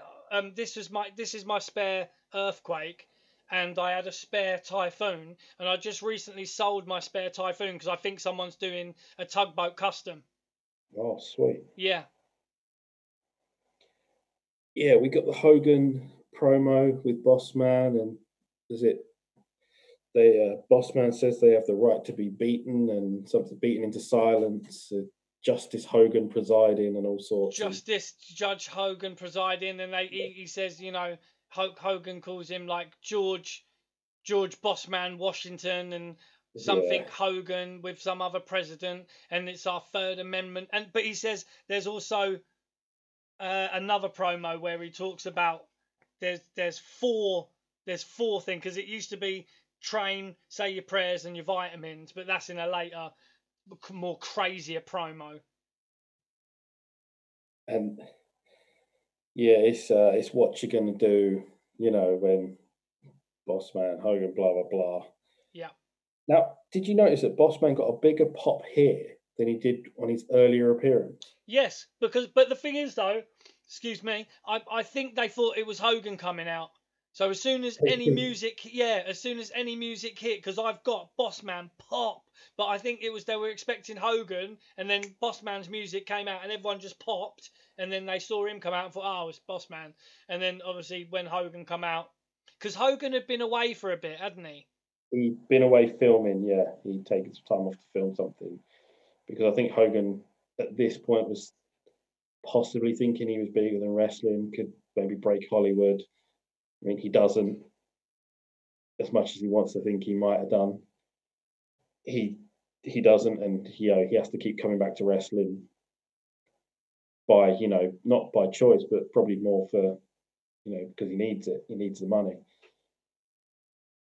And this brings me to a bit of memorabilia. Here comes uh, Wrestling buddies. So it's the buddy. So if anyone can't can't see it for all our podcast listeners, Jordan JB is holding up one of the original buddies, um, WWF buddies of Hulk Hogan. And the mad thing, I've had that since I was about five years old, maybe even four or five. Yeah, like I don't know how it's held on to its lifespan as long as it has, but I've I've seen um I've seen some people replace the stuffing inside those, and it gives them a whole new lease of life. Yeah, you can you can. I had I had uh, Jake the Snake Roberts, um, and that and I I I put him in the wash and everything. They come out really nice. Um Okay. yeah, there's there's new buddies though, aren't they? They've got new ones of like AJ Styles and fucking Roman Reigns and all that.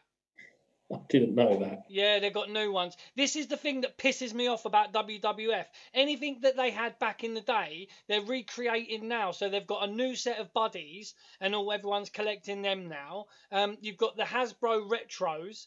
Well, they're not Hasbro, they're Mattel retros, but they look like the Hasbros of all the new guys and that. They've even I've bought out that. the, the yeah. retro ring. You know? I saw a retro uh, Seth Rollins in the in the local was it B and M, one of the discount shops. Yeah, they're like four But it- quid.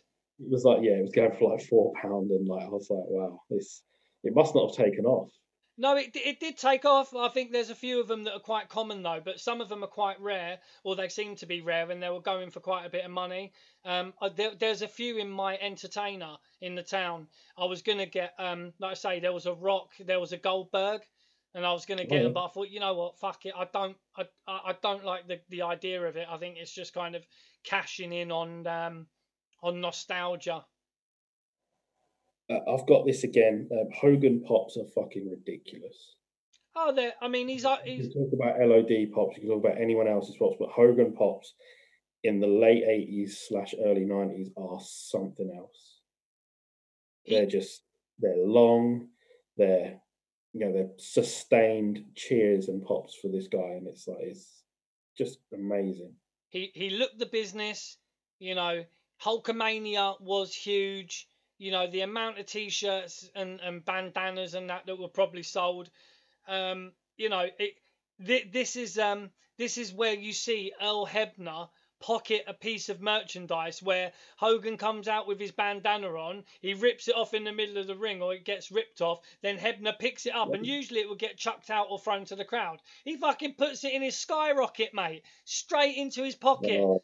If there was eBay then, that was straight on eBay. You know he was Yeah. selling that to the rats or something at the end of the en- end of the, the uh, event.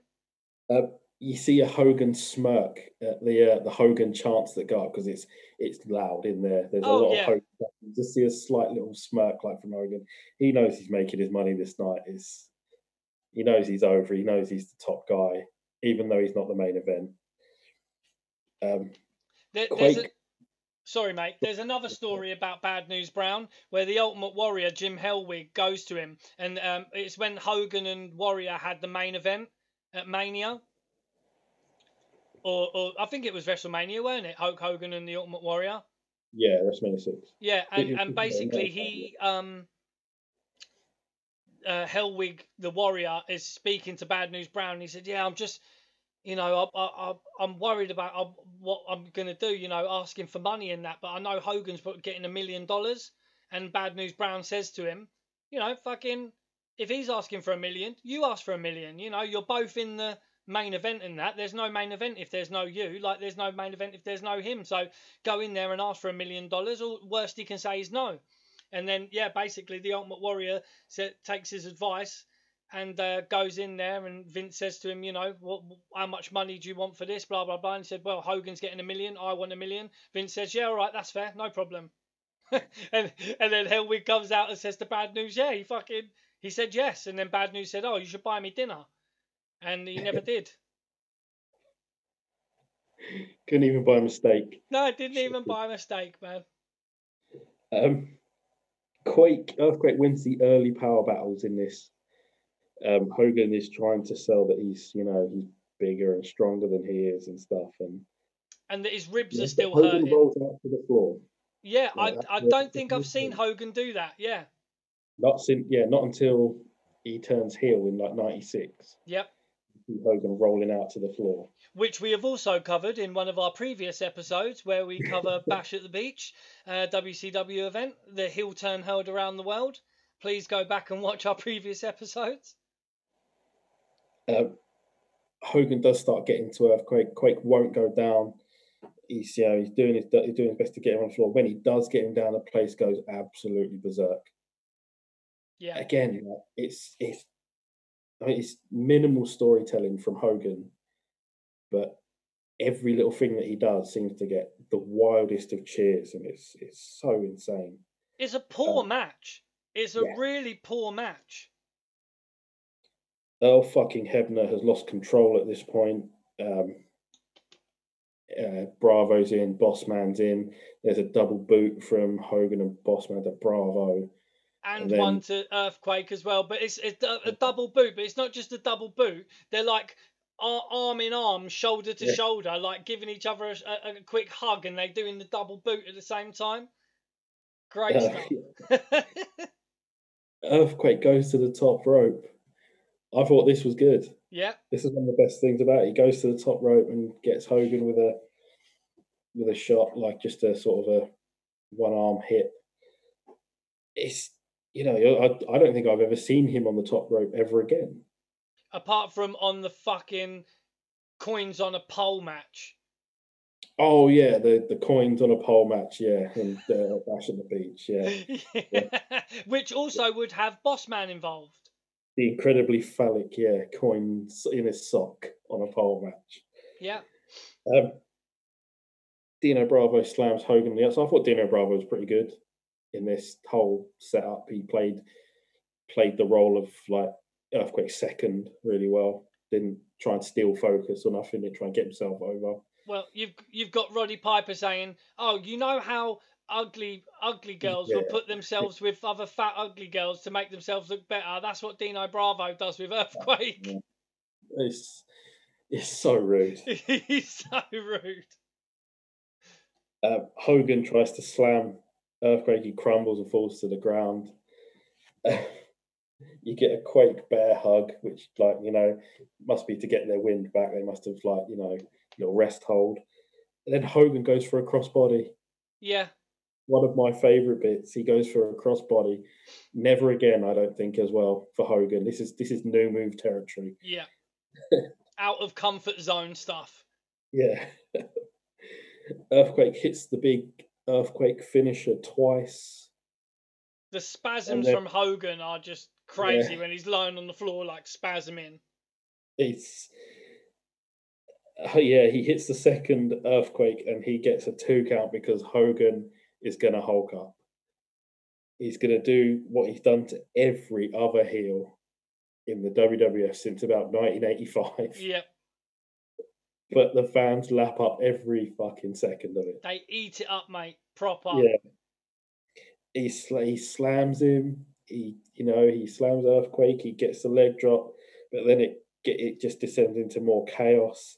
Hulk slams Earthquake on the table. The table yeah, doesn't break outside. Yeah. yeah. outside the ring, um, and he get Hogan gets the win by count out. Yeah. Um, Bossman, that Bravo and Earthquake get back into the ring to attack Hogan. And Bossman gets a step ladder, of all things. It's not a chair, and he must. It must be like made of razor blades or something. Yeah, because it, you can see instantly the marks on Earthquake's back. He like fucking Bossman lathers him with this like step ladder thing, and even in the later interview, you've got um, Jimmy Hart saying, "Look what he's done to his back," but literally instantly, as soon as he hits him, you can just see these welts and these red blood marks on on, on Earthquake's back. Yeah. It's crazy. Um, yeah, they chase they chase the guys out like, out of there, and we've have it's Hogan must pose as someone always puts it. And fuck me, how long is this going for? longer than the fucking match, mate. He starts off with a chicken dance when he says, "Oh, they've gone, they're chickens," and he does like a little chicken dance in the middle of the ring. Um, boss, boss man, like he goes to go, and then boss man drags him back in again. It's like, rel- like the whole reluctant, oh, oh no, I'm gonna go kind of thing, and then boss man like drags it him back. Too cool and Rikishi. Then Oh, Rikishi mate. leave the ring. Yeah. Yeah. you know, and it, then yeah, it was like the posing was longer than the match, and it's it's this thing here where Hogan is not used to not going on last, Yeah. so he thinks he's just going to eat up all this time, like doing the whole posing and the you know that kind of stuff. It's like, dude, get the fuck out of the ring. They've got to put a cage up, mate. You know what I mean? We've still, we've still got a main event We've still got a here, main event, bro. yeah. Um, Bossman looks like a spare part in this bit. Yeah, He's just sort of standing around. He's not posing. He's not doing any of that. no. Michael says he's posing for nothing. It was a cheap win. And, and it was. It wasn't. I mean, it was a shit match. Yeah. and they keep playing that it's going to happen again. They're going to be having the match again. It's not over. and yeah, I just yeah, the posing went on forever. I just I, I was sort of expecting it to finish like every couple more seconds, and it just it just kept going and going and going. I'm like, there's still another match to come, right? Yep, yep. we finally cut away to Sean Mooney uh, with uh, Rick Rude and Bobby Heenan, Yeah, and this is a really nice promo. You know, Brilliant. referenced Rocky, like as we're in Philly. Um, he's saying that he's beat he's beat the Warrior before. He'll beat him again. Um, and I mean, this this bit ends, and this is the best bit for me. You know, because Rude says, "Ain't gonna be no rematch." yes, right. Because Yeah, yeah, it's so good. The the Rocky references in this, you know, goes, you know, Rocky came to the Spectrum and he was gonna fight the, you know, the seemingly unbeatable Apollo Yeah. Creed, you know, and then you've got Bobby Heenan saying, yeah, there won't be no sequel, no Rocky two, three, or four, you know, Yeah. and then yeah, Rude says, yeah, there won't ain't gonna be no rematch. And it was one of the greatest promos. Br- brilliant stuff. I mean, Rude and Heenan together. Good stuff, man. Um, another cutaway, Mean Gene with Dusty Rhodes again, and this is this is the Dusty promo we were talking about earlier. Yeah. Um, this is Dusty calling it emotion. He says he, I mean, this bit did crack me up. He said he offered his innocence to Sapphire. I've, I've got that written down as well. He goes, emotion. he goes, the WWF is about. He goes, I offered up my innocence to her, and she took the money, and that's fine. Like, And he says the fans are saying, "When are you going to get mean, Big Dust?" yeah, when are you gonna get mean, gonna get daddy? Great promo. He's coming for him. And yeah, they do. They do end up. I think they have a tag match or something at Royal Rumble '91. uh, yeah. Yeah, him and Dustin. I think Dustin gets a little shot as well. Ah, okay. Um, yeah, I think in I think one of the Saturday night's main events, Dust um, Dustin is sitting ringside and gets attacked by Ted and Virgil. So that's something to keep an eye out for. We've got. Did you get Alfred Hayes out by the cage? Yes, I did. Saying about Yeah. the um world record time for putting up the cage was something like eight minutes and something, and they're going to try and beat seen, it. I've not seen this in the Guinness Book of World Records putting up cages, but I think that was a dig at Hogan taking up all the time. I think it was a dig at Hogan being in the ring too long, and he said, "I've been talking to the guys who are putting up the ring, and um, they're saying they're going to try and beat their world record of eight minutes and forty six seconds or something like that." And I think that's a dig at Hogan taking up the time, so they've got to be How long fucking he was posing. yeah. So they've got to be sharpish in putting the cage up. Uh, mean Gene is with Hulk Hogan. Um, just quickly, dude, as well. Sorry, mate. Um, Lord Alfred Hayes was a fantastic wrestler, an absolutely fantastic wrestler. And there's a really great match that is on YouTube, and it's in the AWA days, and it's uh, Alfred Hayes versus Bobby Heenan. Really great Oh, match okay. because people don't seem to realise how much of a good wrestler Bobby Heenan was. So big up Lord Alfred Hayes. Um, British wrestlers are just good.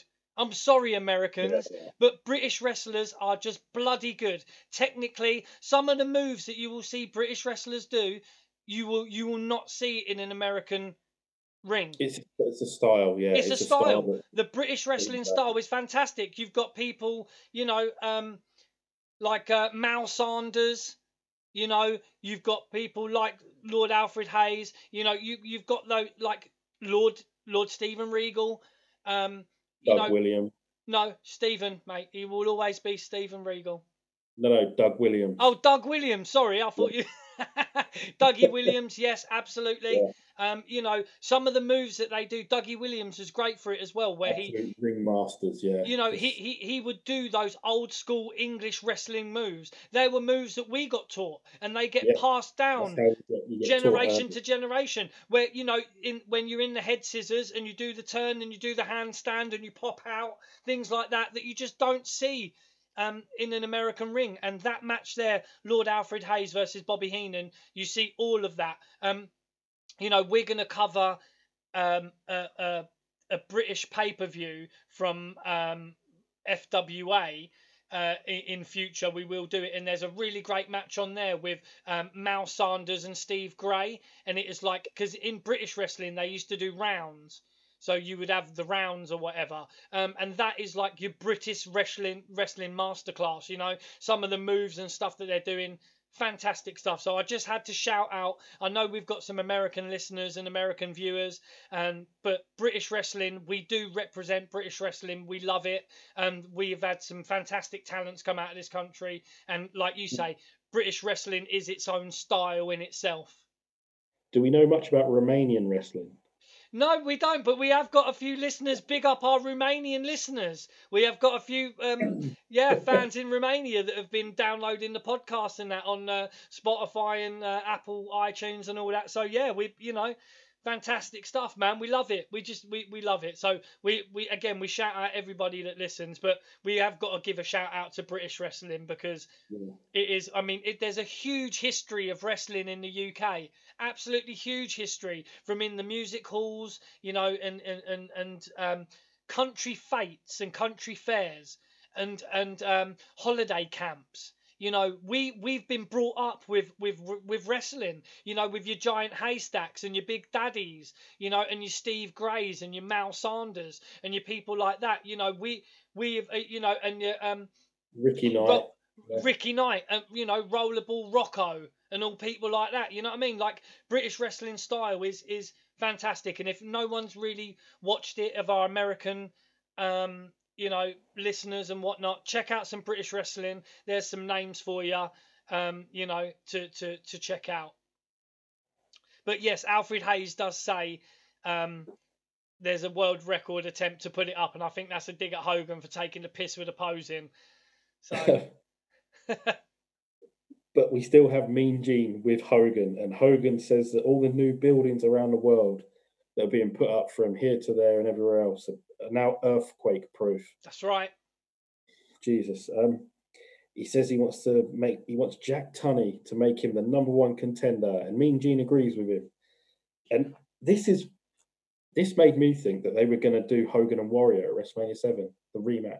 Yeah, I, I think that's what Hogan's probably pushing for because the reason why he mentions Jack Tunney as well, because for people that don't know, Jack Tunney was the uh, chairman or the president of the W- Yeah, WWF. the, uh, the on-screen president. That's right. So, um, you know, you, you also have Hogan talking about I'm gonna I'm gonna drag this big fat dude um, around. He said, "I'm going to drag this big fat dude around the, um, you know, the buildings and all this kind of stuff." Talking about um, earthquake, and then he, he talks about the uh, the four hundred thousand cards and letters that he got when he was off because obviously they played it that he was injured and that's why he was out. And then obviously loads of fans were writing to him. So uh, he's saying that he had nearly half a million cards and letters from the Hulkamaniacs.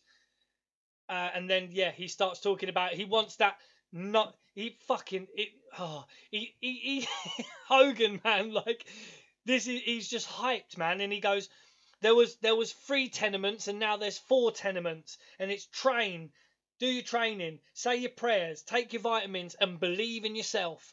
Because if you believe in yourself like the Hulkamaniacs believed in me, brother, you're going to achieve great things. And then he talks about he's going to go and get a surfboard and he's going to go and buy the biggest surfboard and he's going to be chasing the sharks and he's going to jump on a tidal wave. That's right, a tidal wave. Fuck. He just talk yeah, about. I, like I said, this is what made me think that they were going to go WrestleMania Seven with Hogan Warrior the rematch. I think it, I think it probably would have sold more than Hogan Slaughter. But... Weren't, weren't there um, a, a, a WrestleMania or, or, an event where it was supposed to be Warrior and he never turned up because his old man died? Um, was that not WrestleMania Seven? WrestleMania, I think it might have. It was. It wasn't in your house actually. Was it? Yeah. Um, it was an in your house. It was meant to be a six man as the main event. Right, but I I, um, I am aware. International incident or something like that. So, something happened where Warrior he, he, he didn't go to the show because he, it was either his dad's funeral.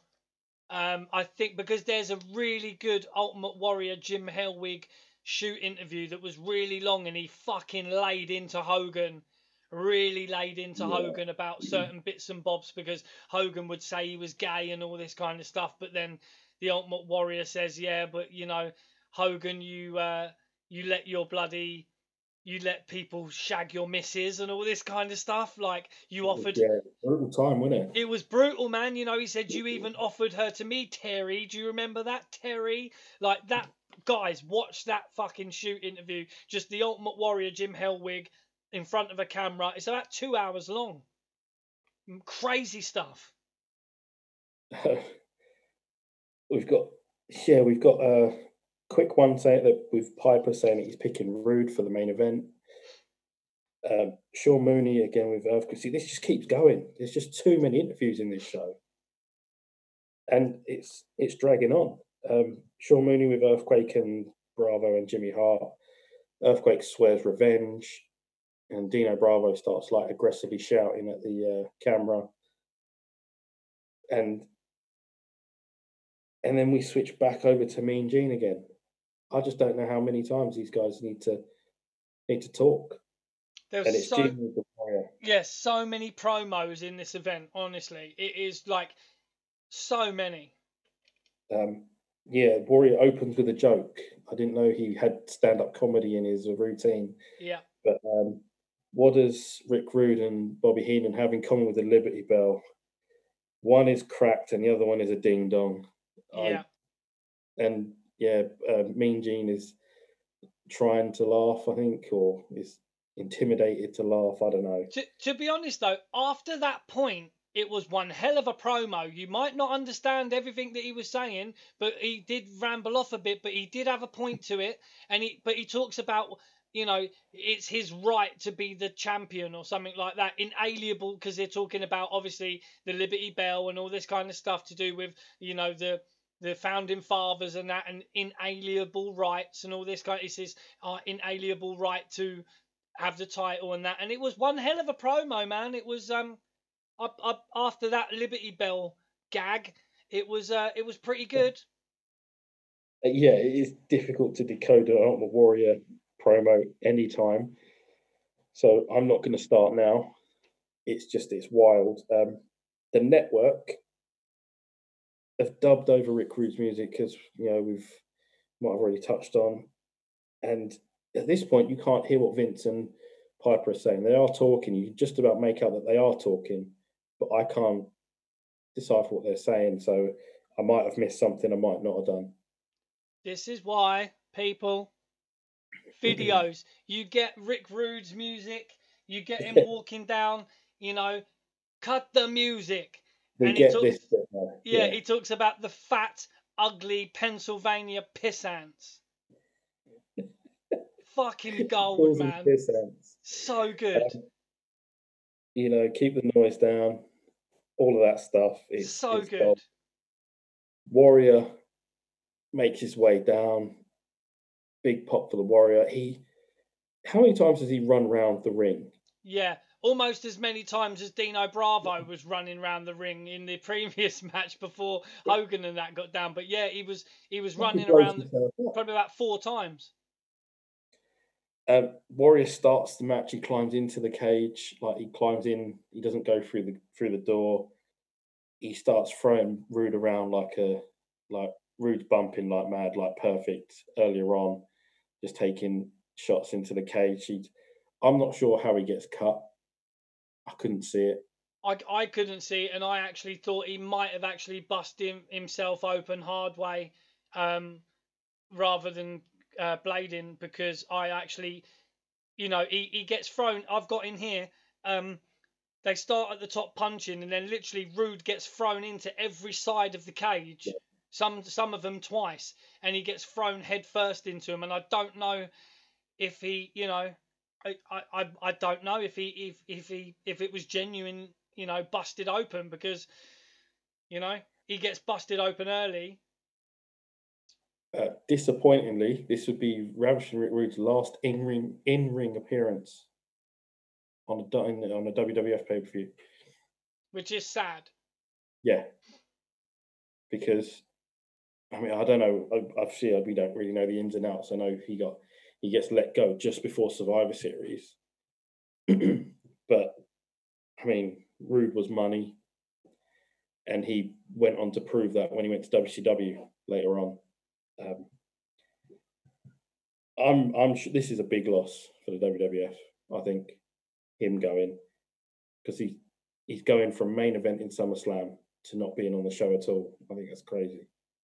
It is crazy. He was gold in the ring. He was an absolutely fucking great performer on the mic and in promos. He was absolutely fantastic. If you if you look at the promos and that that they were doing, like I say on the on the SummerSlam Sizzler thing that we watched, the promo thing, um, SummerSlam Fever, um, you you see they have a whole segment of all these different things that Rick Rude's doing. So he's running on the beach with Bobby Heenan. He's in the in the doing with the punch bag that's got the Warrior's face on it. You know his promos absolutely gold. As a character, ravishing Rick Rude as a heel, I thought he would have made an absolutely fantastic heel champion. Yeah, I agree. I don't know why they didn't put the strap on him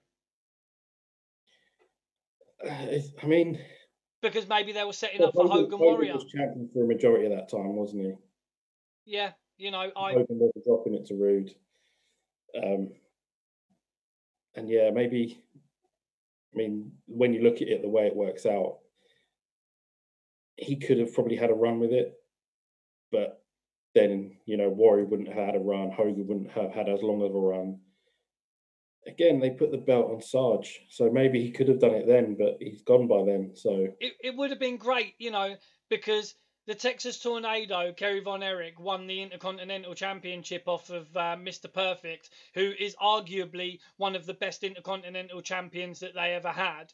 And it would have been great if they would have had the Heenan family have both the belts, and it just would have been great. You know, they would have been winning by Healy ways. You know, it, obviously they don't like to put the um, the the straps on. You know, um, the they don't like to put the straps on heels for too long, but it, No. I think it's good to have heel champions.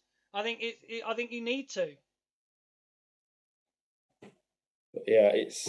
I mean, this is a this is a slugfest. This one, isn't it? It's And I've, I've got down here because what there is a, a, a comeback from Rick Rude where he starts smashing the Warrior into the cages, and I've got down Yeah. here the Warrior sells better than Malenko. Um, so you. You you've got the Ultimate Warrior who is, is supposed to be like an animal, you know, I And thought this even- was going to be a Malenko free show. E- even no, never. Um, even he, even he sells when he's supposed to. Oh man, I don't know what to say. I knew you'd like that. I didn't tell you that in the Oh, man. But yeah, I just got it written down here. Warrior sells better than Malenko. Um, and Heenan Oh. Heenan slams the door on the Warrior's face as well, which is He another good moment to this. Because it's not a Um, particularly long main event either. I, I think they give it about nine minutes. Yeah, it's not long at all. And again, they they've obviously put one or two too many matches on the show, far too many interviews. Yeah, And yeah, this isn't this isn't a long match. It is full of you know bits and pieces. You know, Heenan does slam the cage on Warrior's head. Rude does get a rude awakening in. Um, Rude climbs to the top of the cage. See, now when they do highlight footage of old WWF stuff, and like you see Snuka jumping and diving from the top of the cage and all that, never had Rude in it. no. And Rude goes from the top of the cage to hit Warrior once with a like a clothesline or something, then An axe, tries it. an axe, yeah. Yeah. Um, Rude tries to get out of the cage through the door, which is cue for Warrior to pull his trunks down. Yeah. His ass out. bare bare ass um bare ass rude and, and it's funny as a kid that was a thing that I, I remember as a kid um rick rude's bare ass so when he's getting pulled back into the cage Uh, he pulls Heenan in whilst he's pulling him back in. yeah Yeah, Heenan case takes a couple of shots. Heenan, Um, Heenan bumps like an absolute superstar in this as well. You know, Yeah. Heenan he takes an atomic drop and then flies out of where the door is, and it's Yeah, just perfect. good. you know, it, it's it's brilliant. Watch Heenan's work in this. Fantastic. Warrior gets a, he picks up Rude for a press slam, drops him down, and then just climbs out, climbs out the cage. He does a little hip swivel on the way out Yep. for some reason. Yeah. He does a little gyrate while he's climbing down the cage. And it's your winner and still champion. He picks up his wonderful blue winged eagle belt. I loved that belt when I was go. I loved it because he had it in a couple of different colours, didn't he? Yeah, and still champion. That's right. As as, as as people who are, are listening to the podcast won't be able to see, Jordan's holding up one of the WWF buddies, and this time it's the Ultimate Warrior with the championship belt. Yeah. God, um, I bet that pissed off Hogan, didn't it? Is Hogan's one got a belt? uh, yeah, Hogan's one has got a championship belt, so has Warriors, but that was the only ones. Like, Yeah, but yeah, um, yeah, LOD didn't have one. Uh, Jake the Snake, Snake, Boss Man. Million Dollar Man. Did he have the million dollar belt around Yes, his waist? yeah, he did. Yeah. Um, yeah, Warrior climbs back up to the top of the cage, holds up the title. It's a, got a nice sort of visual, swings the title around his head. He's swinging it like a lasso. Yeah, yeah, Yeah, yeah. he gets back into the ring and does another hip swivel. yeah, And uh, we get the, the Vince McMahon, so long, everybody. Yep. Now, is that the end or do you have anything extra? Uh, no, my last line is swings belt on top, gets back in, gyrates. Gyrate. Yeah, that's that's that's me, mate. I got nothing else. It says he's got bonus uh, exclusive, never seen before seen footage. I mean, I think that's um, or bonus exclusive footage maybe that wasn't shown on the on the night. Yeah. But I mean, it's not the best pay per view. Not really. I think um, we we like it, and uh, obviously I've got another little bit of merch here as well. Another bit of another Hasbro, which is the Ultimate Warrior with the old press slam action. Um, and this is prime time for you know it's your prime time for your Hasbros. Yeah. Um, you know this is 1990 coming into 91 WWF. well, pretty much, pretty much everyone on the on there, apart from maybe Bad News Brown on, on the on the VHS sleeve and Dino Bravo, you know, all the wrestlers had a Hasbro. Yep, yep. Texas Tornado. Um, yeah, they all they all had Hasbro's. Yeah, Dusty Rhodes. Yeah, Dusty the uh, he's the uh, he's the White Rabbit, isn't he? That one. Yeah, he's an elusive one. Yeah. Um, but yeah, they've all got Hasbro's. They're all, yeah, it's all good stuff. I mean, apart from the Rick Rude Hasbro, I'm never a fan of that one. No, Yeah. we we've we've covered that before, haven't we? It was a bit cheap and crappy, and they used the same thing for the um, Ric Flair. For Ric Flair and possibly for one, two, three kid. Yes, and it, yes, one two three kid. That's another um elusive figure. The one two three kid Hasbro. Um, so yeah, it's, it's like I said, it's not a great show. It's not, you know, it, I mean, it does bring back a lot of nostalgia and a lot of good memories from like when you did watch it and stuff. There are made way better pay per views around it. You know, like even the Survivor Series, you know, Royal Rumble, WrestleMania, all around that time were much better stuff. But it's it's good nostalgia and it's good fun. Yeah, I, I I enjoyed it just for watching it back and that. Um, the the highlights for me were obviously Bobby the Brain Heenan, Mr. Perfect, Ravishing Rick Rude. Um, the, I think the, and and the um, even though we complain that there's a lot of promos, I think the the high points of it were probably the pro, some of the promos. Yeah. Some good promos. I mean, there were t- uh, too many promos on this show. There were too many. But the, like I say, the, the Macho Man promo was gold. Dusty Rhodes was really good. Um, Jake the Snakes was really good. Perfects were great. Um, Rick Rudes were good stuff. Um, you know, the Ultimate Warriors was a really good one. Um, even the Hulk Hogan final one with the surfboard sharks, and that was because he, he he then does the motorbike backwards thing where you, you know yeah, he, he makes he makes a valid point, like that he wants to be number one contender and stuff. So it does have a bit of a a point to it. yeah, it has a point to it. Um, So yeah, yeah, no, it was overall it was pretty good. You know, highlights and match wise was Ravishing Rick Rude and Warrior match was pretty good. Um, Bad News Brown and the Snake.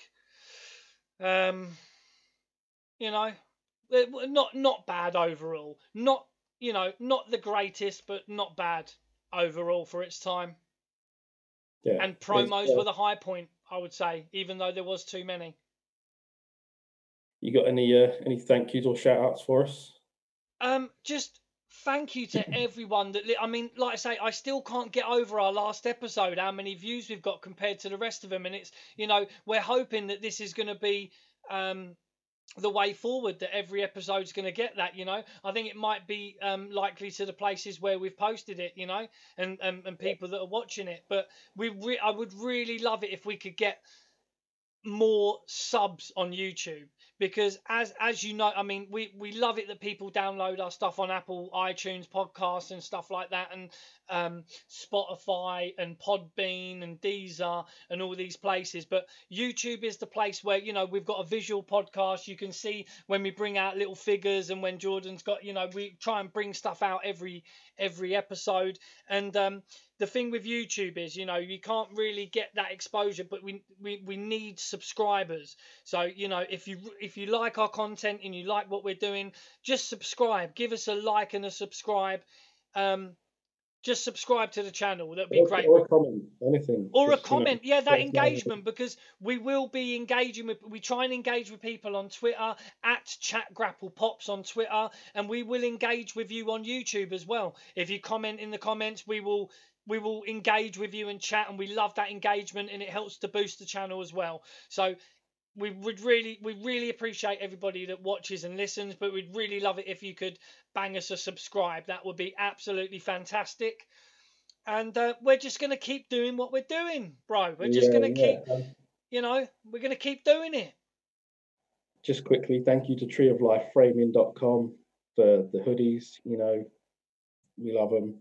Get get onto them. They they'll frame anything. Just like I'm not even going to say it. I wanted to say it, but I'm still not going to say it. Ah, in another episode, that's like an in Yeah. joke with us. We we, It's, we, uh, we that's another episode that's another episode. Um, Um, also, thank you to at Tyrant Tales on Twitter and Instagram. This uh, for the excellent cartoon of uh, Chris and me. Uh, we will show it. We will stick it up probably on Twitter or something this like in the next couple of days. But yeah, this was this was incredible when we saw this. We only got it today, and unbelievable. It- really it- good work. it's great stuff, man. Like to to have to have someone that's listened to the podcast and that uh, draw a cartoon character, and especially how good he is as well, man. They're like they're. I mean, it's absolutely fantastic talent. Um, and to have Uh, your own. I forgot to mention Coyote, Coyote Peterson's number one comic artist, Tyrant Tales. Tyrant Tales. Tyrant Tales. Yeah, Tales as in a rat's tail. It is about a. a, a it main, the main comic strip is about a rat who has decided to go rogue and go crazy. So, you know, it's a, it's weird and fun, and you know, everyone check it out. And it Anyone ties in with the Harlem, the Harlem sewer rat of uh, Bad News Brown. Yeah, I You have done it. early. I didn't think, but we should have done it a little bit earlier with the Harlem Sewer Rat. Shit, we should have, man. But Tyrant Tales, man, honestly, thank you so much, man. The pictures that you've drawn of us, we will have new merchandise of myself and Jordan's cartoon characters on t-shirts very soon. And yeah, that's. Uh, I mean, that's that's it for us, isn't it, for Yeah. today? Uh, we haven't decided what we're going to watch next. We haven't come up. We haven't got that far. We never do for some reason. Um, but again, we're not. We're not organised in that way. We like to just watch wrestling. That's all it is. We love to. I mean, I I would like to. Um, you know, we it probably won't be a WWF show because we like to alternate it. So it will probably be a WCW show or an ECW show, which we've spoken about doing an ECW show. Um, but yeah, it it will be within the, the next week. We like to bang at least one out a week. And um, we're, yeah, we're just going to keep doing it. Thank you to everybody who's listening on all the podcast forums, um, on on YouTube, watching the video podcast, and yeah, thanks Jordan again, mate. Uh, every you. week, just love it, man. gonna like and subscribe. like and subscribe. Please, please subscribe. We want to get those subscriptions up because when the lockdown is fully over, as I keep saying, myself and Jordan will be going to wrestling shows. It won't just be us in little boxes. You will be able to see us out and about. And we do have a lot of wrestling shows around the area where we live. Um, you know, so we will be Alright. going, you know, we will be going to them and you will see us out and about wearing the hoodies, wearing the t-shirts, meeting wrestlers, talking to wrestlers. Um, so please give us a subscribe so then we can get more viewers when we do that kind of stuff. But yeah, thanks to everybody for joining us. This has been SummerSlam 1990 WWF. I have been Chris Dredd. And And JB, and Jordan has been JB. So yeah, thanks everyone for watching, and we'll catch you on our next video. thank you guys. Stay safe. Peace.